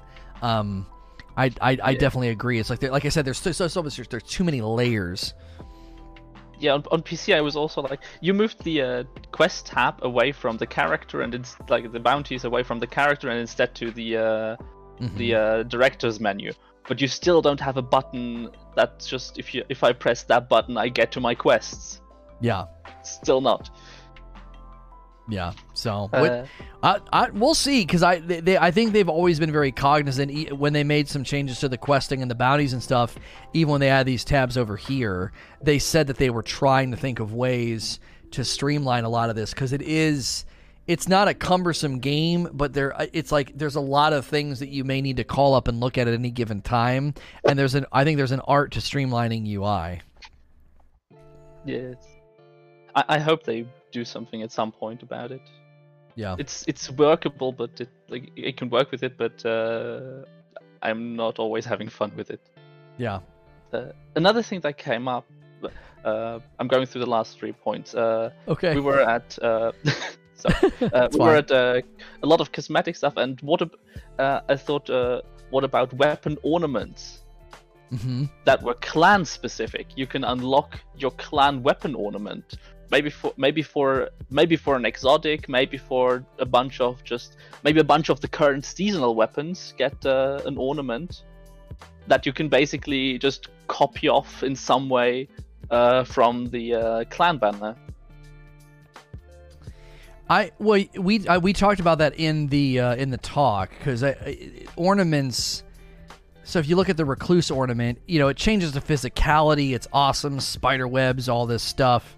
Um, you know, and I think it's dope. I think some people were even saying it could be like a clan thing that hangs off the weapon, or maybe like a universal decal, so you can put it on any weapon. If it's specific to a weapon, that's pretty limiting. Um, I even said, what about a shotgun ornament? So you could put on any shotgun. Or as you're saying, it's just a gun, a gun ornament in general. I don't like trinkets hanging off my weapons. Uh, That feels chintzy. Um, I- it's like I did that in high school, right? You'd get little trinkets and keychains and buttons, and you'd like hang them off of your book bag. And I'm like, I don't need all that hanging off my weapon. That feels kind of goofy. It's- I'm slaying gods, and I got my little, you know, my little sports team emblem hanging off the side of the weapon. um, but a like a decal that skins the weapon with your clan name or your clan emblem and design choices. Uh, I I think that would be better. I don't want it to feel like as somebody's making the joke, flare. Yeah, I don't want it to feel like a piece of of flare. Yeah, I see where you're going. from. Yeah, that's probably the better idea. Uh, another thing was what? Uh, h- how about taking it uh, either an ornament or an actual armor piece? You get a clan armor piece, yeah, like not a, either a full armor set that is based off the uh, clan banner, like the the base. You can more or less choose the base between different, maybe between Vanguard, Crucible, and uh, Gambit, and the shaders will apply uh, by algorithm uh, based on your uh, cl- based on your uh, clan uh, emblem, so they Mhm. don't have to redo a lot or a lot of stuff again for everyone who customizes it. yeah. Wasn't there a future War Cult helmet? I can't find it. I must not have gotten it. I thought there was a future War Cult helmet where like future War Cult was like animated on the visor or something. Um, I'm I, I I thought it was I thought it was in here. I'm not seeing It's it a- though. Uh, I don't have the emblem either, but I know which one you mean. I, I have the helmet and on the uh, uh, sorry on the uh, ornament. I think it was. They could have done something like that like the clan name would be like animated on the on a pe- like on a piece of the uh you know. Uh, that was in destiny 1 Ah, really? And- Yeah, wow that was in destiny 1 i the, my memory is is jacked up on it. I swore it was in d2 but that's another idea yeah like an an armor piece or like I think it's always good to not go specific. So it would be a, a shader. Because if you think about what shaders do, there are shaders that put different, you know, um, different textures and stuff on items, and you could have a a clan shader that literally puts your clan emblem and and and chevrons and wolf or owl or whatever you pick on the, you know, it would be like a decal. It would skin your armor. Um, Again, that's not creating items or objects or loot pursuits. It's literally a shader that you slap on, and your entire character then looks like you're representing their clan. You know? yeah that. God damn it! You. Yeah, you, you, you're struggling It's- today. It's I, I need difficult- to. It's really difficult today. I've, I've had a headache all day long. I need to the get heat. a. I need to get a bleep. A bleep You need button. to get a bleep. Yeah, I need to get a bleep button when you every come time on I here. get on, every time I get on, you need to bleep. I'm so so sorry. You're giving I German. really you're giving need to. Germans a bad reputation, man. and I'm not even German. Ah, they don't have. okay, so I, I don't really care then if the Germans get a bad reputation. They already have one anyway, especially in Europe. oh, brother. All right, all right, all right. We're gonna have to move on now. Yeah, never hear that. yeah. All the German, all my German fans are gonna unfollow me now. I got, I got, I got canceled in America, and you're gonna get me canceled in Germany. Um, Valorous Vanity, thanks for clicking the join button and becoming a member. Enjoy the emotes and the perks in Discord. All right, I'm gonna have to move on because you, I've I'm given sorry. you, I've given you a chunk of time here. No, Yeah. good thoughts and good. I, I always love, I, I love having a back and forth with you. So. I realize it, it is a lot I've got. I still have one little point on my list. Well, you'll maybe maybe save it or type it out, and we'll Yeah. we'll interact with it. So Yeah, appreciate you, uh, appreciate you I'll type in. it out and then I'll go down, eat something, and see what you come up with. Okay, all right, all right. I'm coming to you, Darksider. We gotta we gotta we gotta get some some clean language in here. Cleanse the palate from Rex, from Rexus. what do you got for me, Darksider? Well, during your entire Q&A, you have been heavily misrepres- misrepresenting the LFG by comparing it to guided games. Okay. Guided games are not meant as an LFG, they are meant for new people searching for Sherpas. They are looking for Sherpa, not looking for group. Okay. The goal of an LFG is not to for new people to find people willing to teach. It's for experienced people who came back or don't have a static group to raid with to Mhm. make a party and advertise. Hey, I am doing this one. I need people. Come join if you know what to do. Right. So, do you do you not think though, if they put LFG in the game and you remove you, you basically increase accessibility. If it was suddenly in the game, it's super accessible and you can just go click on it. Um, wouldn't you be concerned that that would create the dilemma that guided games has, which is there's not enough experienced players. It's sort of overwhelmed by inexperienced players, and there would be a similar effect here because all of a sudden, oh, I can go get, I can go jump in with a raid team, and they're clicking on and and, and responding to or joining LFG posts from other players. That that's that's how I predict it would happen. I could be 100% wrong, but that's where I would see the pitfall of it would be. Uh, no, because guided games depend on having experienced players in there explaining. LFGs are not meant for that. LFGs are meant for inexperienced players grouping with other inexperienced players to find and at least try it out and learn together, not to search experienced players for guidance or explaining. I okay, so I, play. I was gonna say I understand your point now. Guided games, you can't just throw a bunch of uh, inexperienced players together. It's like you need you need some and the other. And you're saying in this case, LFG could have lots of inexperienced players, and that's okay because they're not sitting around waiting for the experienced players. Is that what you mean? Yes. Basically, that's how I use the PC LFG Discord, where I was like, okay, people are asking for experience. I don't have it. So I made my own LFG post asking for anybody to come on, trying, for example, Leviathan or Garden, trying to figure it out. It took a while to find people because well, not many want to join an experience, but that's the point of LFG to have a means to communicate mm-hmm. with others to find people willing to play. Right, right. I, okay, I I'll, I actually will concede that that that there is an element to this that is different than guided games, and therefore that make my that might make my prediction uh, less accurate because you I, I think you are correct. You you you would have lots of inexperienced players like posting and saying inexperienced let's try to learn together you know and then people would be maybe more willing to jump in my only thought process here is for them to develop this and put this into the game that's that's going to take up time and our favorite word bandwidth it's going to take up time and bandwidth to make that and my thought process is how many players right now in Destiny want to play raids and they're willing to go in and, and post a group thing or find a group, but they just can't be bothered to get out a phone or a laptop. But if it was in game, they would do it. Like, I wonder if that number, if you could try to quantify the number of players who presently are like, I would if if it was in the game, but I can't be bothered to go to these other places. I feel like that's probably a really small number, and then the concern would be it would have an it wouldn't have a lopsided funnel like guided games. It would have a very empty funnel. Um, I don't know. I, Uh, I in regards we're to bandwidth, Mhm. I don't think they need to implement much bandwidth because the Destiny mobile application already has the feature of posting LFG messages with how many people are in for what activity and join codes. You can do that already. They would just need to take that same API because the API already exists and can be called anywhere, and they just need to create a front end what the player sees.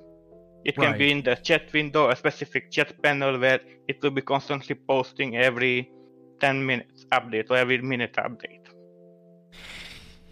In regards of quantity, for PC, it might be not as full as for consoles because consoles are the most users of the Destiny phone applications LFG feature.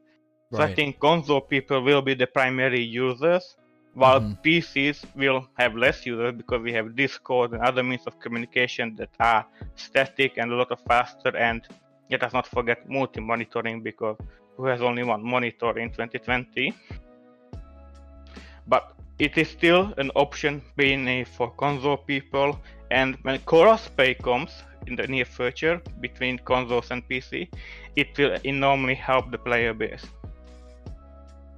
Yeah, yeah. I, you know, yeah, I, I actually have to agree with what you're saying. Like, if the API is already built and it wouldn't be that difficult to shove it into the game, it might be worth doing because it would basically it, it would basically be them saying we're getting rid of guided games because I think that would muddy the waters. Like, just get guided games out and say we're adding the group finder from the app. We're putting it into the game um, and make it and set it up to where it's it's sensible. You know, you can check boxes, inexperience, experience, all of that. Um, I, I, I do feel it would be heavily populated on console by mostly inexperienced players. Not that that means you shouldn't do it, but um, it it definitely feels like it would be really, really late in the life of Destiny to suddenly put something like that in the game, and it could run the risk of you know, poor engagement or low engagement because most of the raiding community after five years already has their sort of solution. Um, so I guess that would be my concern: is the people that But- do go in and try and use it. It, it would still be quantitatively such a small number. Like, look at what happens in trials, as an example. Look what happens in trials when the player base numbers go down. Like, it really, really hurts the experience. I would worry that this would struggle to get out of the gate because we're so far into the life of the franchise now. Uh, that's uh, that's like a point. That's like a mute point saying it because on PC we have the that Destiny LFG Discord is the biggest community and is heavily active by people who are either already in a clan or not in clan. I use it, my clan uses to fill in spots we have left, and other people definitely use it, and there's a high demand for it. And for consoles, it's even higher because they have no ways of communicating like we do. Right. So it will be filled by mostly unexperienced players, but there mm-hmm. will be experienced players looking for a quick dungeon, a quick raid, or to just backfill people if they're missing one or two. Right, right. I mean, I at this point, I would say it's totally worth putting it in if it would be pretty straightforward and if it would get if it would supplant and replace guided games. I I could be okay with it. I could say, yeah, you know what? I- If it, it can't it can't hurt any more than guided games already has, and it certainly could potentially get more people in I used to argue in favor of raid matchmaking in Destiny 1. I would say, hey, once hard mode comes out, you could turn it on for normal. And I would say, you know, raids are procedurally difficult. Even if a team goes in and only beats the first or second encounter, that's still more people engaging with raids and getting a flavor for it. I could apply that same logic here with what you're saying is you would just slowly get more people into the idea of like, oh, raids aren't as scary. They're not that bad. I can at least go in and beat one or two encounters, maybe meet some dope folks, and then slowly get better. Um, because they are procedurally difficult. You know, encounters one and two are usually pretty doable by most teams. Um, so I, I could apply that that reasoning that I used to use in Destiny One to your line of thinking here. Like, look, you already have the API built. It runs it runs here on the app. Shove it into the game. Get rid of guided games and just get more people involved uh, in raiding because. I've always wanted to see really, really good solutions for that because raids are the best content in Destiny, and that's going to become probably an even bigger priority if Bungie delivers true loot hierarchy in year four and raids have really good standout loot this this is going to be an even bigger talked about subject you, you- just watch we're going to get into december and you're going to see a lot of posts and a lot of folks that are like i'm really ticked off i can't get into raids because the loot's so good um, so I've always wanted good solutions. So maybe you're right. I mean, if it doesn't take a lot of bandwidth and it replaces, you know, guided games, I, I would probably be okay with it. So Do you have anything else to add, Darksider? That was good. No, that's it all. Okay. I uh I like I like that uh I like that he calls in and is is always he's you know he's he's in development. He's like pushing back on my positions. It makes for good conversation not having just somebody come in and and and uh, agree with me the whole time. Uh, I'm gonna go to Doge next. After Doge is uh is Gritter. Doge what do you got for me? I think one thing they can do with clans is like do something similar to like the Mars or like uh Spellwinter like community event where like like the clan uh, like everyone in the clan works for like a goal like a Mhm. goal that takes like around like half the season or like maybe even less and and I think and what do you think about that? Yeah, I like I like this as an idea of th- I think this was sort of attached to at least in my mind investing in like the dojo and like what you're saying it would be a goal this thing that we're all doing and all working on. I like that as opposed to being I feel very disconnected from the clan right now. I go and get engrams. I ignore the bounties unless I want more XP. I don't even know if they do good XP, but I, you know, I ignore the bounties and get engrams every once in a while. But if we were all working on something and and seeing it go, you know, the, the little bar fill up, or in this case, we were talking about the dojo expanding and like you're getting extra stuff and decorative items and you're unlocking uh, emblems and shaders and stuff. I actually really like this, and I like the way that you expressed it. It's a shared goal as opposed to like right now. I don't know about you. I, I, how often does anybody check this this little section and like check the weekly contribution of XP and uh, any of that? Like I just. You know, your season clan level complete. I just don't check this. But if there was something each week that I could check in with a clan hub or a, or a location, or maybe the NPC, and I see the bar moving and my contribution being a part of it. That's and and see the good thing about this is it's not tedious. I think it's tedious to be like go do X Y Z, but make sure you do it with your clan. Um, I don't know. I talked about this in the video. It's a catch 22 because you're going to have pros and cons. Uh, you're going to have pros and cons. You're going to have, if you do clans, you have to give rewards.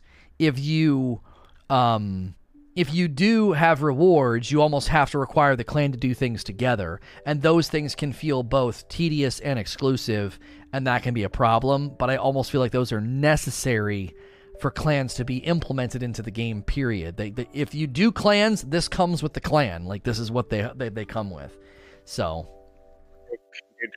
It's like you can you can progress without uh, your clan, but you get extra progress if you play with like your clan mates.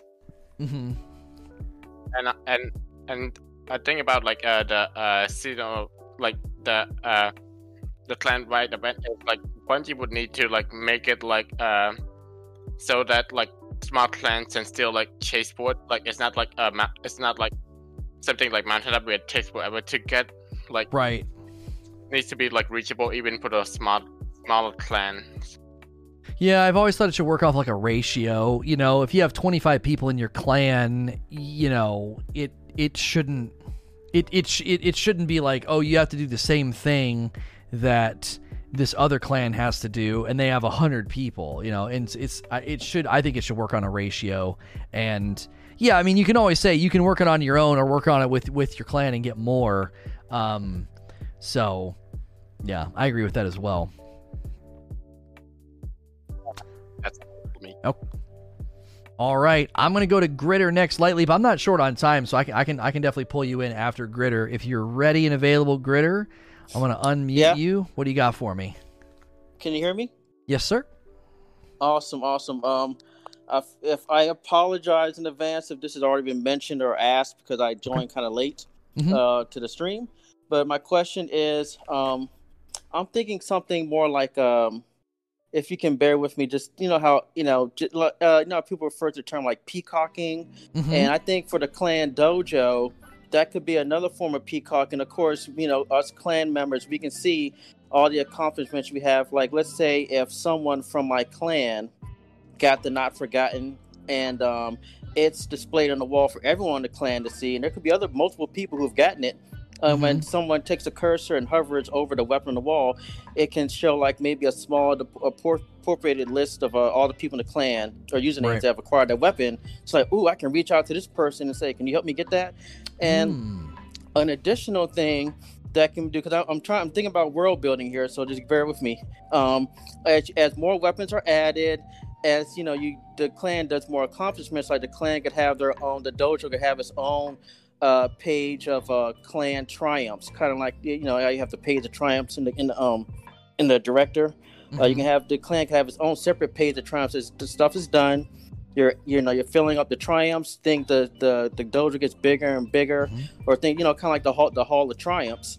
Yep. And then it could be a thing where it even extends to where, okay, your dojo is one floor, but you did so much now it's two floors, or Yeah. you did more And now it's now you have two two buildings, and it's attaches and then as big as a tower itself, but something you know almost like world building that stuff, and then also my final point is you do that and the peacocking really gets in where it's like animal crossing where you can i mean of course we see it looks beautiful but it'll be nice to show it to anyone that's not in the clan Mhm. who may want to you know just they couldn't they may not want to join they just be hey let me see what your dojo look like. You feel like animal crossing where you give someone permission because you know you just can't um you know go to anyone's island in animal crossing you have to get their permission. And Right. you know once you know someone grants you permission this you know you can't change anything you can't do anything crazy but you can just kiss in and then they can come and look like oh my god your dojo looks so dope i see how you decorated it. Then y'all got a i mean not that we would have a museum but you know maybe you can upgrade it to where you have a museum of maybe every certain people in the um in the clan statues Mhm. of them that have done the most triumphant feats and stuff you know and, right. and gold and stuff like that. And like oh my god can i join your clan? Or they may get the idea and say oh oh my god this is what we gotta do. When i go back to my clan and just you know something like that i think that would be that'd be cool. What's your thoughts on that Yeah, I, there's a there's a lot there, but I I'm gonna zero in on a couple of things. I like the idea of like if something very specific is achieved, it's like it's celebrated in the clan dojo, so then people can see, oh, I could reach out to that person. They're they're one of the seven clanmates that got the not forgotten. I like that. I think that that could be another way to to create that camaraderie. As far as peacocking, like making, oh man, your dojo looks great. I actually just thought they could put a snapshot of your dojo, like maybe behind you in this scene because your sparrow's behind you, or make it the background like you go to the clan page and you can like click a button see dojo and it shows a snapshot. And so it, you'd obviously have to implement this into the into the, the the roster. So like i went to you know uh i went to just in time and I inspected him. Well, there could be a button over here, or maybe I just click on their clan staff, or there's a clan thing over here. I click on it, and I can see, oh wow, they've got this unlocked, they've done this, they've done that, because it's it's seasonal. You know, like I said during season of the worthy, you'd have all this cool Warmind decorative stuff on the walls, and then every season it would reset, and the dojo would get sort of redecorated. Um, and that could bring that element of peacocking of man this this guy's got xyz and that's why i was really zeroing in on uh, shaders and decals and gun decorations because you might see somebody walking around the tower and you're like man look at that guy's shader. It's got like a black dragon on the on his cape for his hunter? Is that and you inspect him you're like oh he's in a clan. And then you go to his clan dojo page the ideas we just got from gritter. You can see the picture. You can see the snapshot of their dojo all the things they've unlocked all the things they're working on. And you're like man. And then you, you try and reach out to them because you want to join. You're like this is clearly a pvp clan or you know this is clearly a clan that focuses on raiding. Uh, that those elements obviously would require a lot of work and that would be a whole other uh, extension of it but i do think that if you go into the into the lane of here is a, another way to express yourself and have you know it's decorative it's vanity as opposed to what we have now with hawthorne i definitely think if bungie's considering expanding upon them th- everything we're outlining is kind of the direction I think it would go. It's more about vanity items and expressing yourself, uh, and as as Gritter said, peacocking uh, than anything. So, good thoughts. Good thoughts from Gritter. I'm gonna go to Light Leap. What do you got for me, sir? Hello. Um, Hi. Yeah. So I just wanted to know for the clan thing. I think my input is that I think a lot of people get that from MMOs, like the suggestion also that were put in the supporter chat, for example. And I think they, I think we, I think I have the same concern as you that we don't want stuff taking up bandwidth um, that doesn't really benefit Destiny. Because I mean, other MMOs have to do a lot of stuff around the gameplay because you just click buttons, right? There's no, there's no real um, satisfying gameplay like Destiny Right. has with the you need the environments. You need to, you know, you need to put the shooter in front. Also, I think I could see that happening, and that's what I want to ask about is if we're going now into year four and uh, this will now be the focus, Bungie has now developed a proper plan how to deal with Destiny. Do you think we'll see smaller updates more often? So just today, I switched to the Hammer Titan, Solar Hammer Titan again, and I just realized it's still weak. And Yeah. also rockets, like so many things that could just have minor tweaks that they could um, just update more often. And this this also brings such a staleness in this year, you know, because we basically we know what's strong. Now it's the um, guillotine, and you run it forever because we wait forever until other heavies are brought up on par or auto rifles are super strong, right? So I was just wondering, do you think we're heading into a future where this might be possible?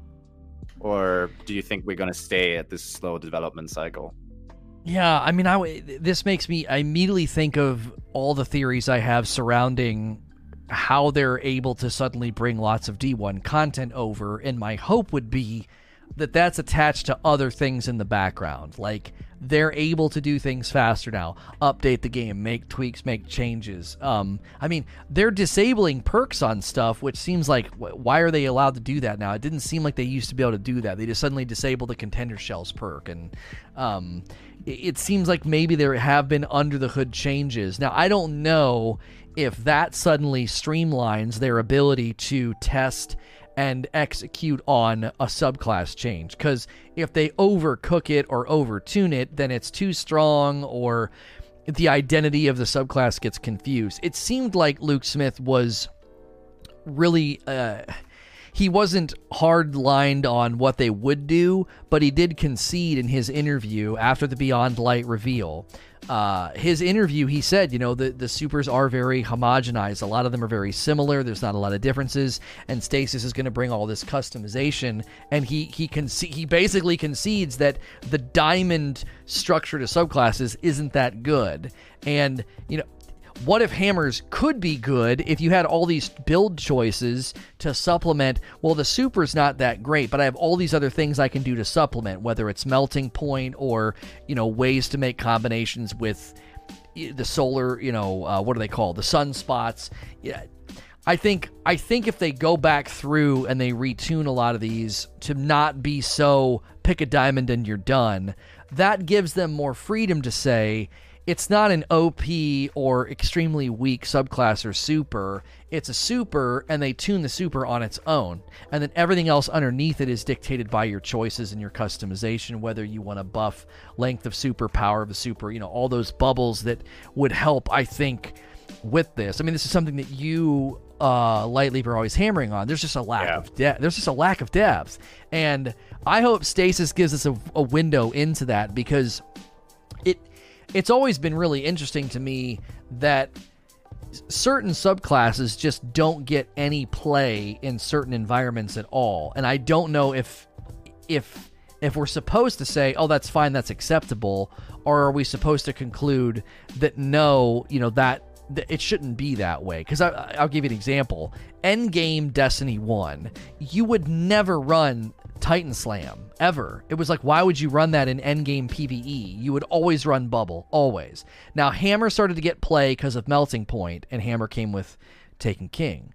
Same thing with the hunter. You would always run tether maybe celestial. That's dependent on exotic though. You're not going to run blade dancer in endgame pve now so, we might just have to conclude that some tools and abilities just aren't built for endgame PVE, they're going to land somewhere else. That's that's fundamentally the question. Usually, I would have then is okay. Hammers are weak and they suck. Are they are they are they good in Crucible?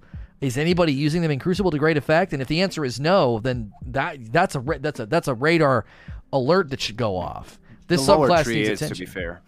The lower tree is, to be fair. Yeah, I, I've I've heard that the lower tree is really good because you can like throw more hammers, and if you make a sunspot, you can like throw them faster. Um, I, yeah, It's not only end game though. I mean, even in running him in regular strikes, if there's an like yellow bar, it's already like hard to take him down with the hammers. They're actually surprisingly weak, you know. Oh, yeah. I, I I always feel like there's so much potential for um, players to do something else with their time if they get like burned out of doing this normal stuff, uh, the, the stuff that's strong all the time, right?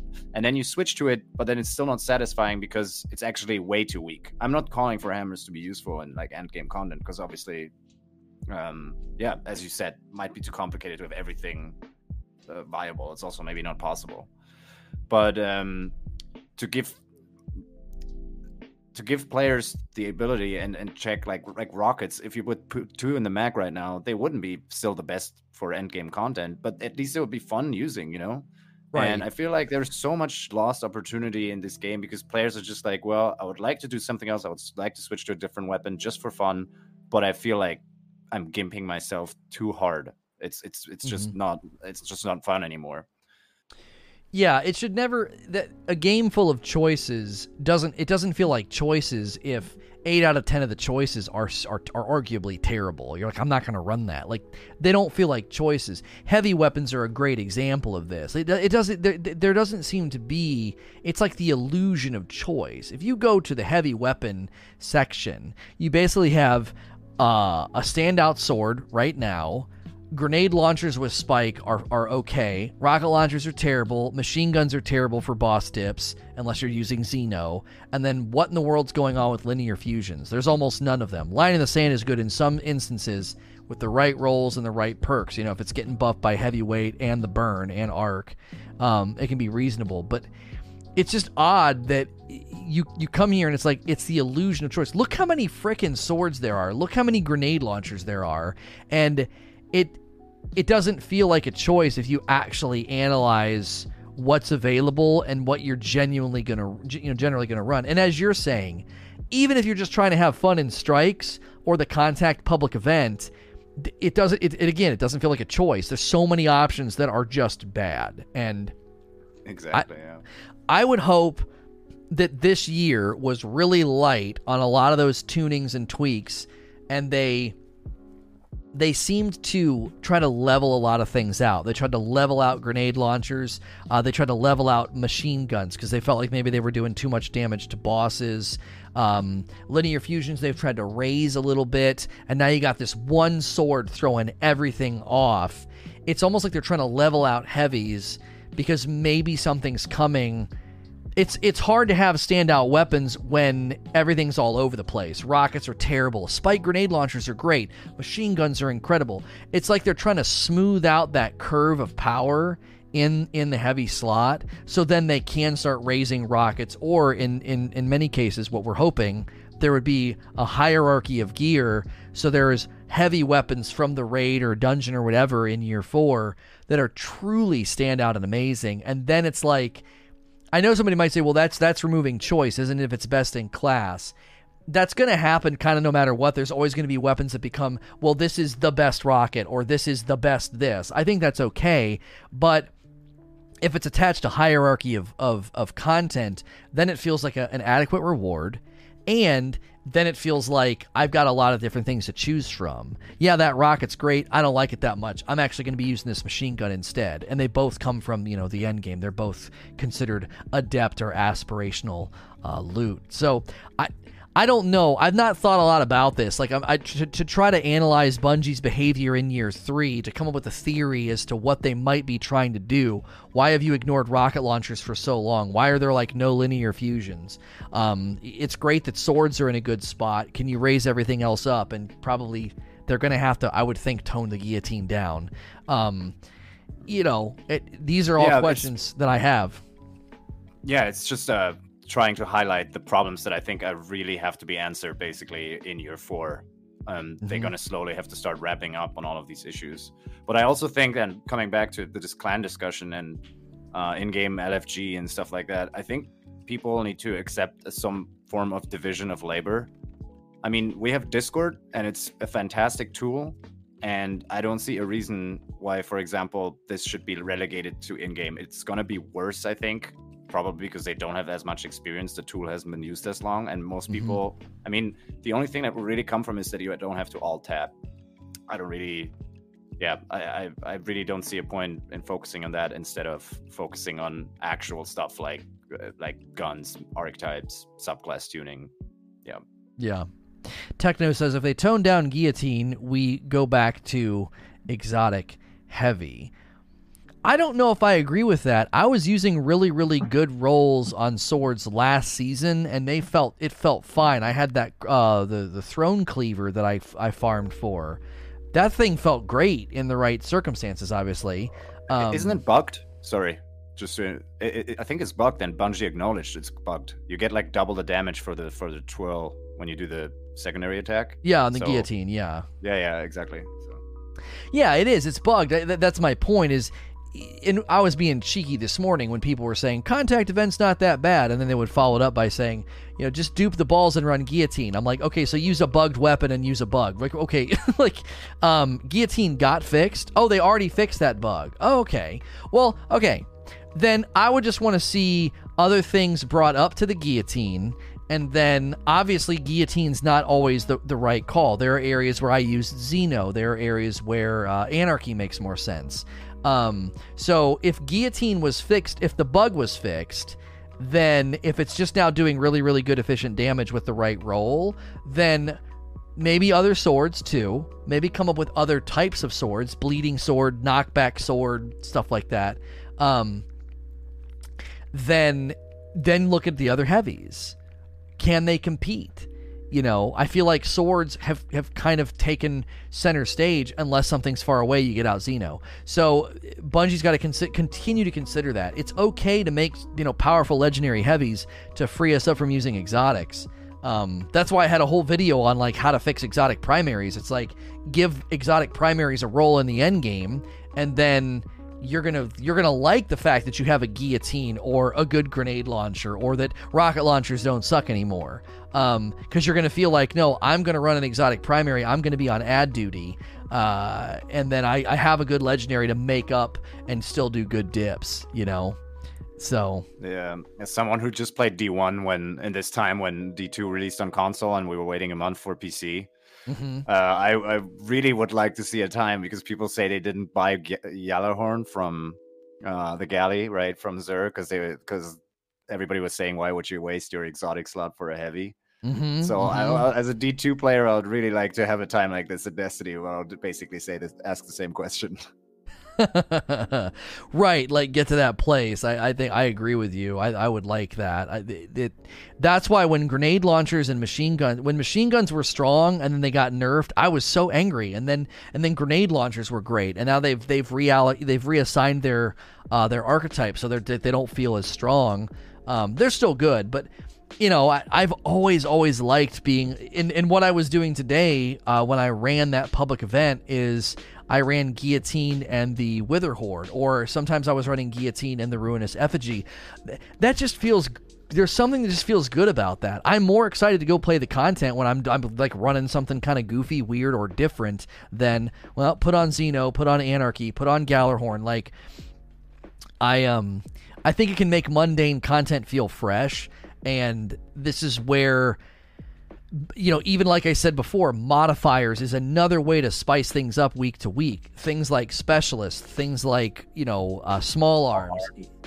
That just makes you shake things up. And that's why I said if there was a con anytime I go into contest modifier content or really really uh delta content you know if it's if it's 1050 or higher right? Max is 1050 if it's 1050 or higher you buff primary exotics i'm i'm all of a sudden the game feels different. I'm running an exotic primary and it feels really really good.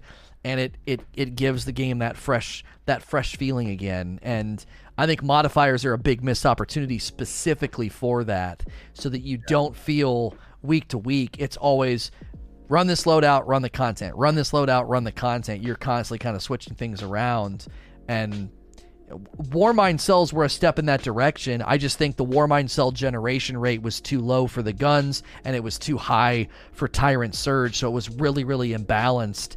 It was you could just make them all day long with Tyrant Surge, and your guns were super inconsistent. So if they would have flipped that around, I think that would have been the beginning of this idea that you can really create new and strong builds that are not, you know, run this really awesome exotic, you know.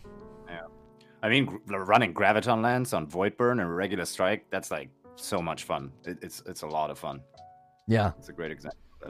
And uh, last thing I wanted to say is I'm a German and I made it through this whole time without swearing compared to the Swiss person. That's right. That's right. We got a good we got a good German here who who didn't swear and the Swiss. Man, I thought better of the Swiss, you know? Don't they make really good chocolate? Yeah. Anyway. no, do not swear in German, please don't. Someone in No, no, chat no, saying don't I worry. swear in German. So Thanks. yeah, thanks, for calling in. All right, we we go alphabetical through here, so poor Techno always has to go uh well close to last or last. What do you uh what do you have today, Techno? Well, now I got to rename myself to like Alpha or something. So I can go first. That is, you can go first. That's right. I'll be uh, double A Alpha. There you go. Or just double A Techno. You just put A's in the front. Yeah. A's and uh, ones. But I think for the clan stuff, I don't really feel like Bungie's gonna update clans through that much because they even stopped updating the clans to have unique seasonal perks. I think uh, back in Opulence, they just homogenized the clan banner perks. Right. So I feel like Bungie is just gonna leave clans as they are for a while, and they're not really gonna put the. uh Is sushi here? Yeah, good. They're not gonna put the bandwidth there. You know, I I probably agree with you. Uh, The the and this was a the, the, to be fair, uh, a tier two uh, sub asked for this topic, and I think it's a great topic, and I think we came up with great ideas. But as the dust settles and we're done talking and having a really cool like this like back and forth, I'm like, yeah, Bungie's probably never going to do this because it just they're cool things, but it's not gonna really, right. probably not gonna happen. That's why I heavily leaned on uh, cosmetics in my video. It's like if it was more cosmetically driven, it's more likely they could pull that off. They could give you the ability that whatever you create on the banner, it just turns it into an emblem and a shader. If it's all automated, it's just another way to express yourself. That's why I heavily leaned toward that because it's like they're not going to give us a quest or a or a, uh, as much as I'd love a dojo and everything Gritter said was awesome. I'm like they're not going to build any of this. It just it just it's probably not in the cards. But uh, I think it's a I think it's a it's a it's a it's a good discussion to have because this is why I always say if you're going to put something in the game, you know, make it be excellent. And this is why they're probably not bringing back factions either. They're just like, we can't make it excellent. It would just be for the sake of doing it, and so it just gets shelved. Yeah, and then there's the entire clan banner never actually being used like anywhere. Like you you get all your staves, they're good for nothing. Yeah, somebody designed those staffs. Like there's like a there's like a Warmind here one. It, it, it looks all BrayTech. There's a there's a staff all the way back to like year one, season one for the Red War. Like my clan's got all ten staffs so far, and there's nothing I can really do except just go into the clan staff menu and swap them around. There's no benefits. I can't even place my clan flag anywhere to show off the banner staff. Yeah, they're inspired by all the seasons that they landed in. Yeah, I, again, I, the, ooh, the chow, the one with the chalice is pretty cool from season seven. Yeah, th- that's why I'm like, if you're gonna do it, do it. Like, give us give us more with this, or don't even bother. Which I think is giving g- gives some credence to what you're saying. They're just gonna leave it as it is. It's just gonna it's just gonna be a a button that gets reset every season. Um, you know, and then you unlock. Yeah, I don't really feel like I get anything from being in a clan except for the weekly XP, which I don't even do for the powerful. I do it for the extra enhancement cores. So I don't even care until my clan hits that level. Right, right. So, yeah, And then uh, my second part is Mhm. guided games and in-game LFG. The player, players aren't really going to risk like a slower run. Mhm. Like people will only have a certain amount of time. So if you want to do a really quick garden run, then you're probably going to go to the D2 PC LFG where you can say know what to do rather than just have a blind shot in the in-game LFG. I I'm gonna I'm gonna like speak up for Darksider here because I think he would push back and say that it would give inexperienced players the opportunity to just go in and learn. They're not worried about efficiency. The people worried about efficiency are like the Raiders every Friday night. I got two hours. I'm gonna hop on, know what to do. Blah blah blah. They set all those stipulations on the LFG. Oh, I got a lot of time. I just don't like spending more than like two hours in a single raid. If we just keep wiping on the same encounter because someone keeps messing up, it feels bad. No, I agree with you. I do. And I think we're we are if you've had the experience of a smooth raid, it's really hard to go back. It's like I don't want to have the other experience. And that's why Darksider was basically saying, I think he, this was this was him speaking. I think there's a lot of inexperienced players that can't use guided games because guided games requires experienced players to fill the team. You could have posts in game, inexperienced players only looking to just kind of figure out the raid and da da da da da. I pushed back on what he said and I was like, I don't think there's an overwhelming amount of people in the game that fit that description. They'd be willing to run a raid and kind of figure it out and take it slow, but they can't be bothered to use an app or a website, but they would use an in-game LFG. I'm like, I don't think that's like a quantifiable group. I think it's a small amount of people, and then you're dealing with someone who I'm not trying to be mean. That just sounds like someone who's kind of lazy. They're like, I don't, I don't want to take the time to pull out my phone or go to a website. But if it was in game, I would do it. It's like, is that really like going to be? Go ahead. You're a lot more committed to a raid when you go into an LFG app or an LFG website to go and get one rather than just going it looking in game finding a quick team. Yeah. Yeah, I think the the accessibility of in-game LFG, I uh, sadly, I think it would dilute the quality of the people I- and the teams you end up with. I agree with what you said, where I think it's like that ship has sailed type thing, where all the raiders who know the raids and do them regularly I've already just found their way to Mhm. raid discords, raid websites, LFG websites like that in general, and they're not really going to use the in-game LFG even if it comes out, just Or it- because they've already found their spot. Yeah, or they would use it, and all it takes is one bad experience for them to say, "Oh, Discord and the websites are better." Like if you already have a tool that's worked for two or three years for you, you might try out this new tool. But if it doesn't work very well, you're like, "I'll just go with what's tried and true." Like in your mind, you already have a predisposition to use the existing tools you've used for years. You're you you have a natural bias against something new. This is whenever I, I hate this when websites do this. They're like, "Do you want to take a tour of our new features?" I'm like, "No, get the frick out of my face. I'm here to do X, Y, and Z. Stop it. Like I don't care about your new features. Like I kind of feel like this would feel like that. It's like I don't care about your in-game LFG. I have my way of handling that, and I that's why I was worried it would be a really really um it would be an empty funnel unfortunately. And it, as, as you said and as i've said the ship sailed. It's been too long. It's you know, five years going into our sixth year and i don't think enough people would fill it. It would just be it would be not like guided games and how it's set up but it would be like guided games and there was just not enough people to fill it. Guided game still says beta on it, and it said that since like the beta of the game itself when people hover over menus. it's like fortnite it's forever beta it's forever Well, in beta They, they haven't made any changes to it since like they added the emblems in Last Wish. That was the last update to Guided Games. The only thing they did was add an emblem specifically for guiding people through Last Wish.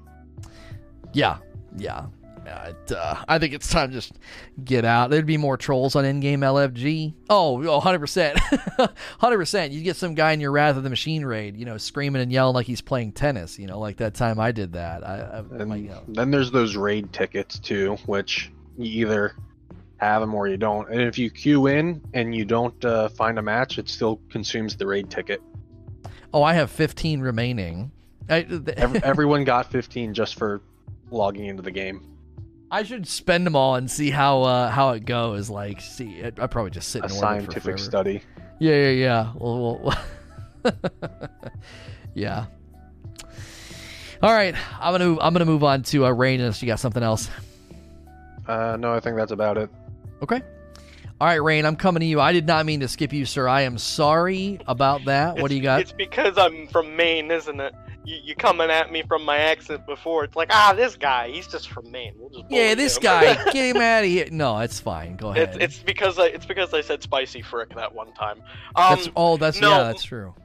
uh, um, I, I wasn't actually there for the stream. I was kind of zonked because I work second shift, and I was Mhm. like, so my my question was actually about the Microsoft uh, thing. So my question is, what are what does Microsoft have to gain from having Bungie kind of in their lineup in terms of like Game Pass and stuff like that? Because as we know, you know, uh, originally Bungie made Halo 1, 2, 3, ODST, Reach, and they wanted to get out of Microsoft. And, you know, they ended up getting into bed with Activision. And then for years, they kind of always had that back and forth. Even before D1 had come out, there was always kind of a back and forth between uh, Bungie and Activision. And once they're finally out, Microsoft is kind of just swooping in and like, hey, we want to work with you again.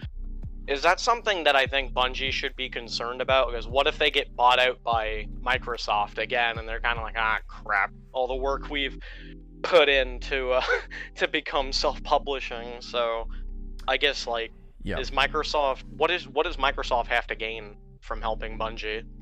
Yeah, there's a, there's a lot here. So I'm going to start with that. That's your springboard question. What do they have to gain? I've actually said for a long time that Destiny is literally the the quintessential game for the Microsoft platform. It's perfect for Game Pass because they deliver seasonal content that they can charge for, and Game Pass is a gateway into the game. So they're giving people Beyond Light with Game Pass, but then you got to buy seasonal. So that benefits uh, that benefits Microsoft to have a great flagship title included in Game Pass because then people start subscribing to Game Pass, and Bungie benefits from it because it fills a funnel with potential consumers of buying the seasonal content. That's a symbiotic relationship. They're both gaining uh, revenue value delivery i- items. Okay, then beyond that, if you're looking at what Microsoft's trying to really drive home, it's Game Pass and xCloud play anywhere with anywhere uh, with anyone.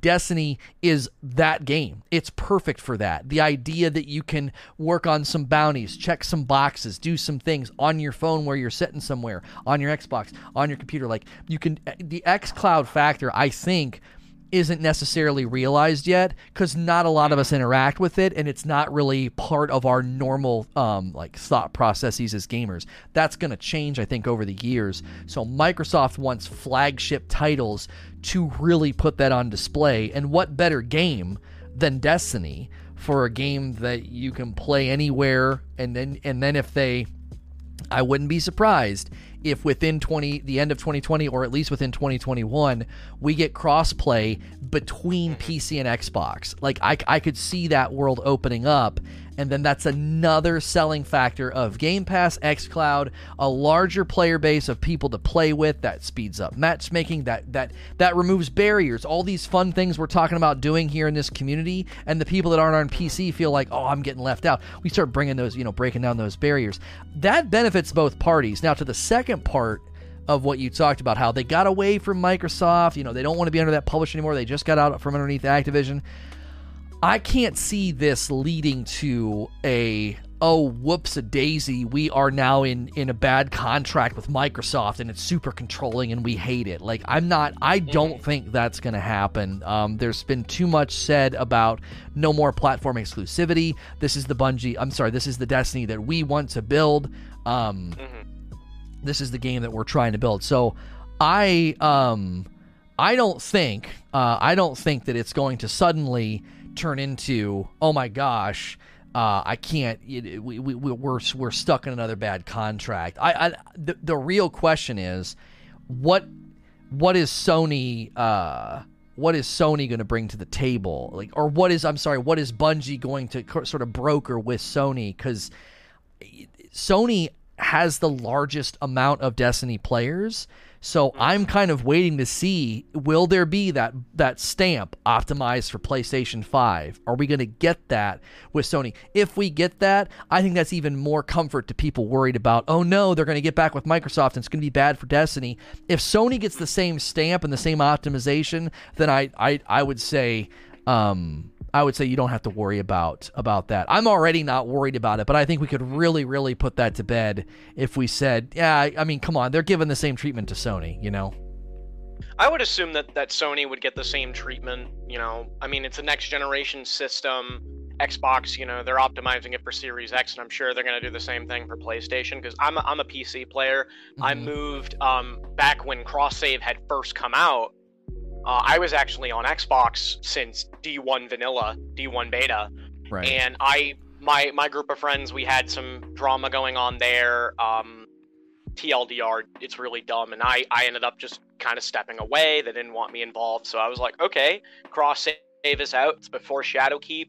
I'll just move to PC. I already owned the game on PC anyways because I was just kind of like, ah, I want to try it out and see how it goes. And cross save came out. I moved over to PC. I've sold my Xbox One. All the games are coming to PC.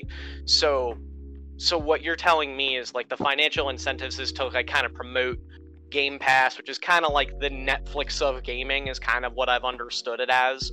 It isn't really something that I engage with, as I'm kind of picky with my purchases, with my games. I'm very kind of like particular about it. Like I've only pre-ordered two other games this past within the past couple of months because I'm just so picky. I, and they're both indie games. So, um, so I guess I don't. I just wasn't really understanding the point of Game Pass. But so that's the financial incentivization, and Yep. Microsoft isn't going to scoop in and steal Bungie again. Which I'm sure, I'm sure deep down they'd probably want to. I mean, any company that's seeing the growth and the potential that Destiny has, I'm sure they're like, if we could buy Bungie, that'd be great. um, yeah. I guess my second my second question was we were you were talking about uh, after the Xbox reveal because I did watch you co-stream that I did watch the Halo because I was looking for Halo Infinite because I've become disenfranchised since five. I hated the direction of Halo Five. The story was awful. The multiplayer wasn't fun for me. Uh, Halo I think is best when there's a sandbox, not when it's based on lethality and enhanced mo- mobility. I've always kind of been like a Halo uh, like a Bungie Halo kind of guy, you know. Um, Mhm. But I um we we saw the Stasis trailer, and you were talking about there's that scene or that part in the trailer where that I think it was a hunter threw that grenade. And it stuck to the wall, and you create a platform, and you walk on it, and you see those shanks kind of like swarming out, almost like a pack of like mm-hmm. wasps, right? You were talking about that could be like an engine change. Yes. I don't necessarily know if that's an engine change. I, I- to me, it looked kind of like a scripted event. It Mhm. kind of looked just kind of like, oh, you're in a mission. You know, they're gonna try to add some flair, and you just see these shanks kind of spilling out, almost kind of liquidy. I Mhm. kind of thought that looked more like a um a scripted event more than a change to the enemy behavior and enemy AI. I don't know if you have anything to respond to that, but um.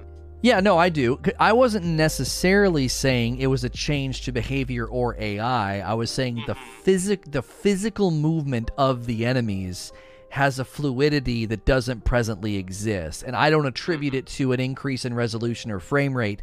Plenty of people No. play this game at 120, 144, you know, 1440 high res, and I'm not Yep. seeing that sort of fluidity. It's like there's a and I, I also pointed to the ice particles. There's this independency Yeah. that they have that they presently right now they feel more rigid they feel like they're moving along like an invisible you know uh, treadmill or something that's like just sort of moving them along and uh, you know lightly disagrees with me he thinks no no no it's post processing they're just smoothing over the video to make it look really crisp and smooth and i'm like I could see that from a frame rate resolution perspective of like if they were panning and scanning or they showed the third person of a super and it looked really different or fast. I, I, I would I would concede that physical movement of objects I, there is something else going on there. Um, uh, Jay Stubbles Yeah. Posted an image. You know, he kind of poked fun at one of his uh, friends that works in that department at Bungie and was like, "Did you guys do mm-hmm. something?" And the guy wouldn't. The guy gave him like a cheeky non-answer, almost like a. It felt like a wink and a nod, a little bit like, "Yeah, maybe, maybe mm-hmm. not." Now they didn't say anything. They didn't. They didn't break any rules. They basically wouldn't answer him, which I, I don't expect mm-hmm. them to. But again, No. It, it, I don't know. It felt like a wink and a nod, like they did something in engine level. So if if there is a um, if there is a if if there is a, a difference in movement in the game, hmm I don't attribute that to higher resolution or higher frame rate because No. we've al- we've already seen Yeah. the game at higher frame rate, higher resolution. and It doesn't look like that to me. Yeah, it doesn't look like anything that has to do with uh, frame rate. It definitely does look like a different animation. I was just thinking that it's a scripted event and not necessarily a change in the enemy patterns and how they will move typically in the world. I feel like it's just a, an ability, kind of like a new thing that they, I guess they've upgraded. Not an ability, wrong word.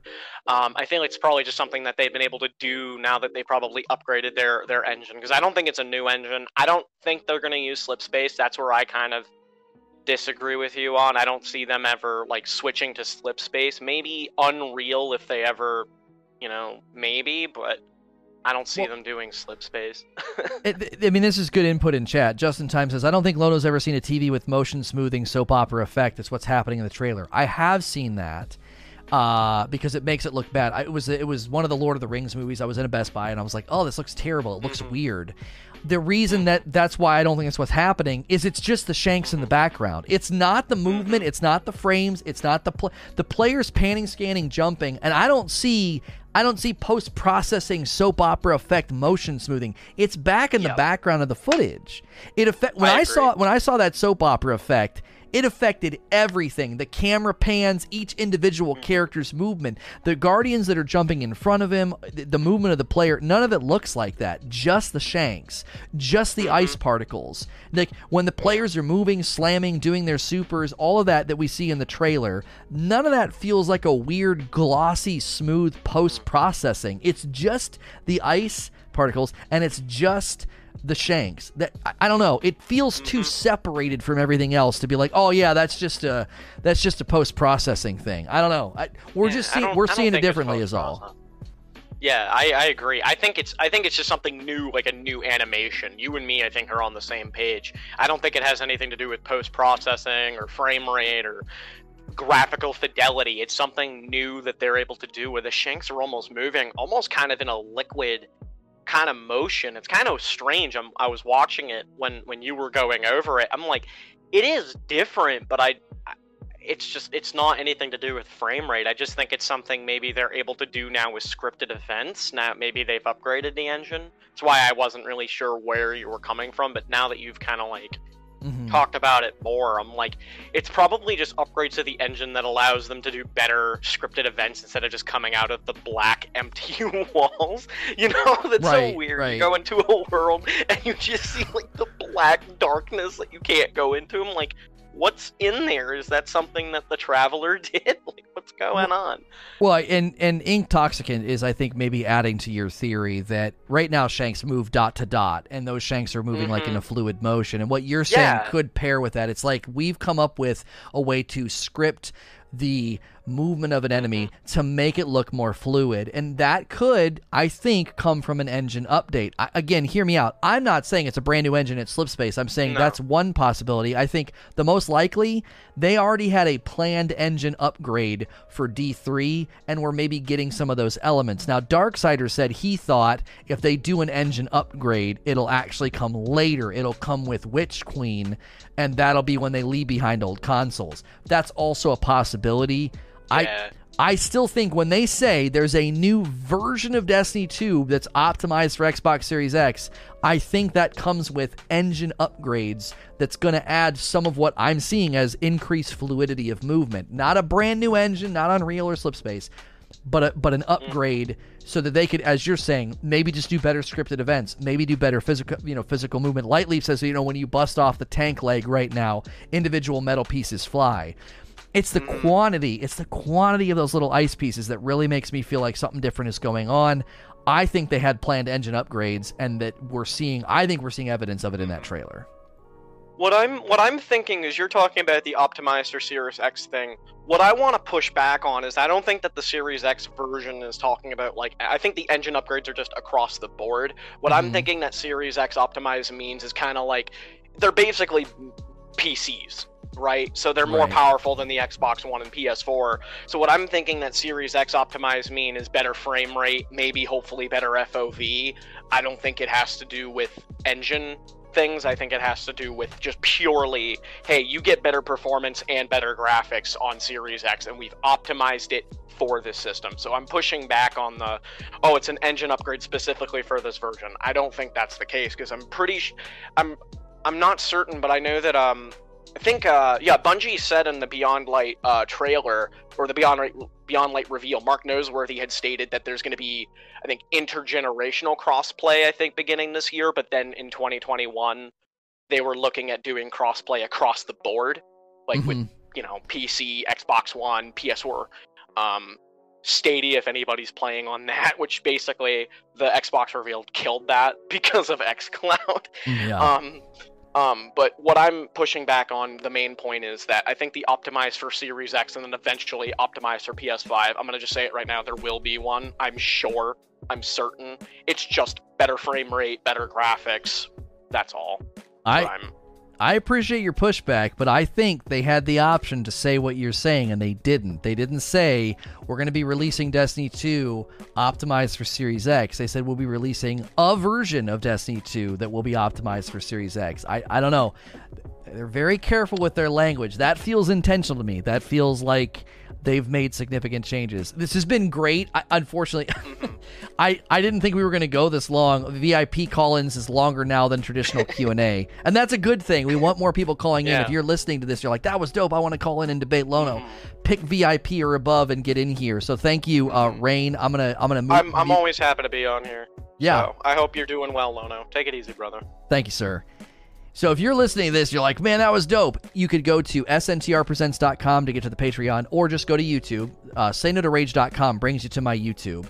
And click join, pick VIP tier or above. This is one of the things we're trying to add as a benefit for VIPs. We're going to do VIP game nights as well. We're going to start it off. We're going to kick it off with Fall Guys uh, next week on Friday night. So thank you so much to everybody who called in. The fact that we're we're having a flip in the content where VIP call-ins are getting longer and probably uh, more engagement than the traditional Q&A, that's really really cool to see. So thank you guys that have been calling in and doing that. Obviously, if you're listening to this content elsewhere, we want to have that live engagement, but thank you so much if you do listen on iTunes, Google Play, Spotify, all those other locations. Uh, you can find the podcast SNTR Presents. As always, please like, share, and subscribe.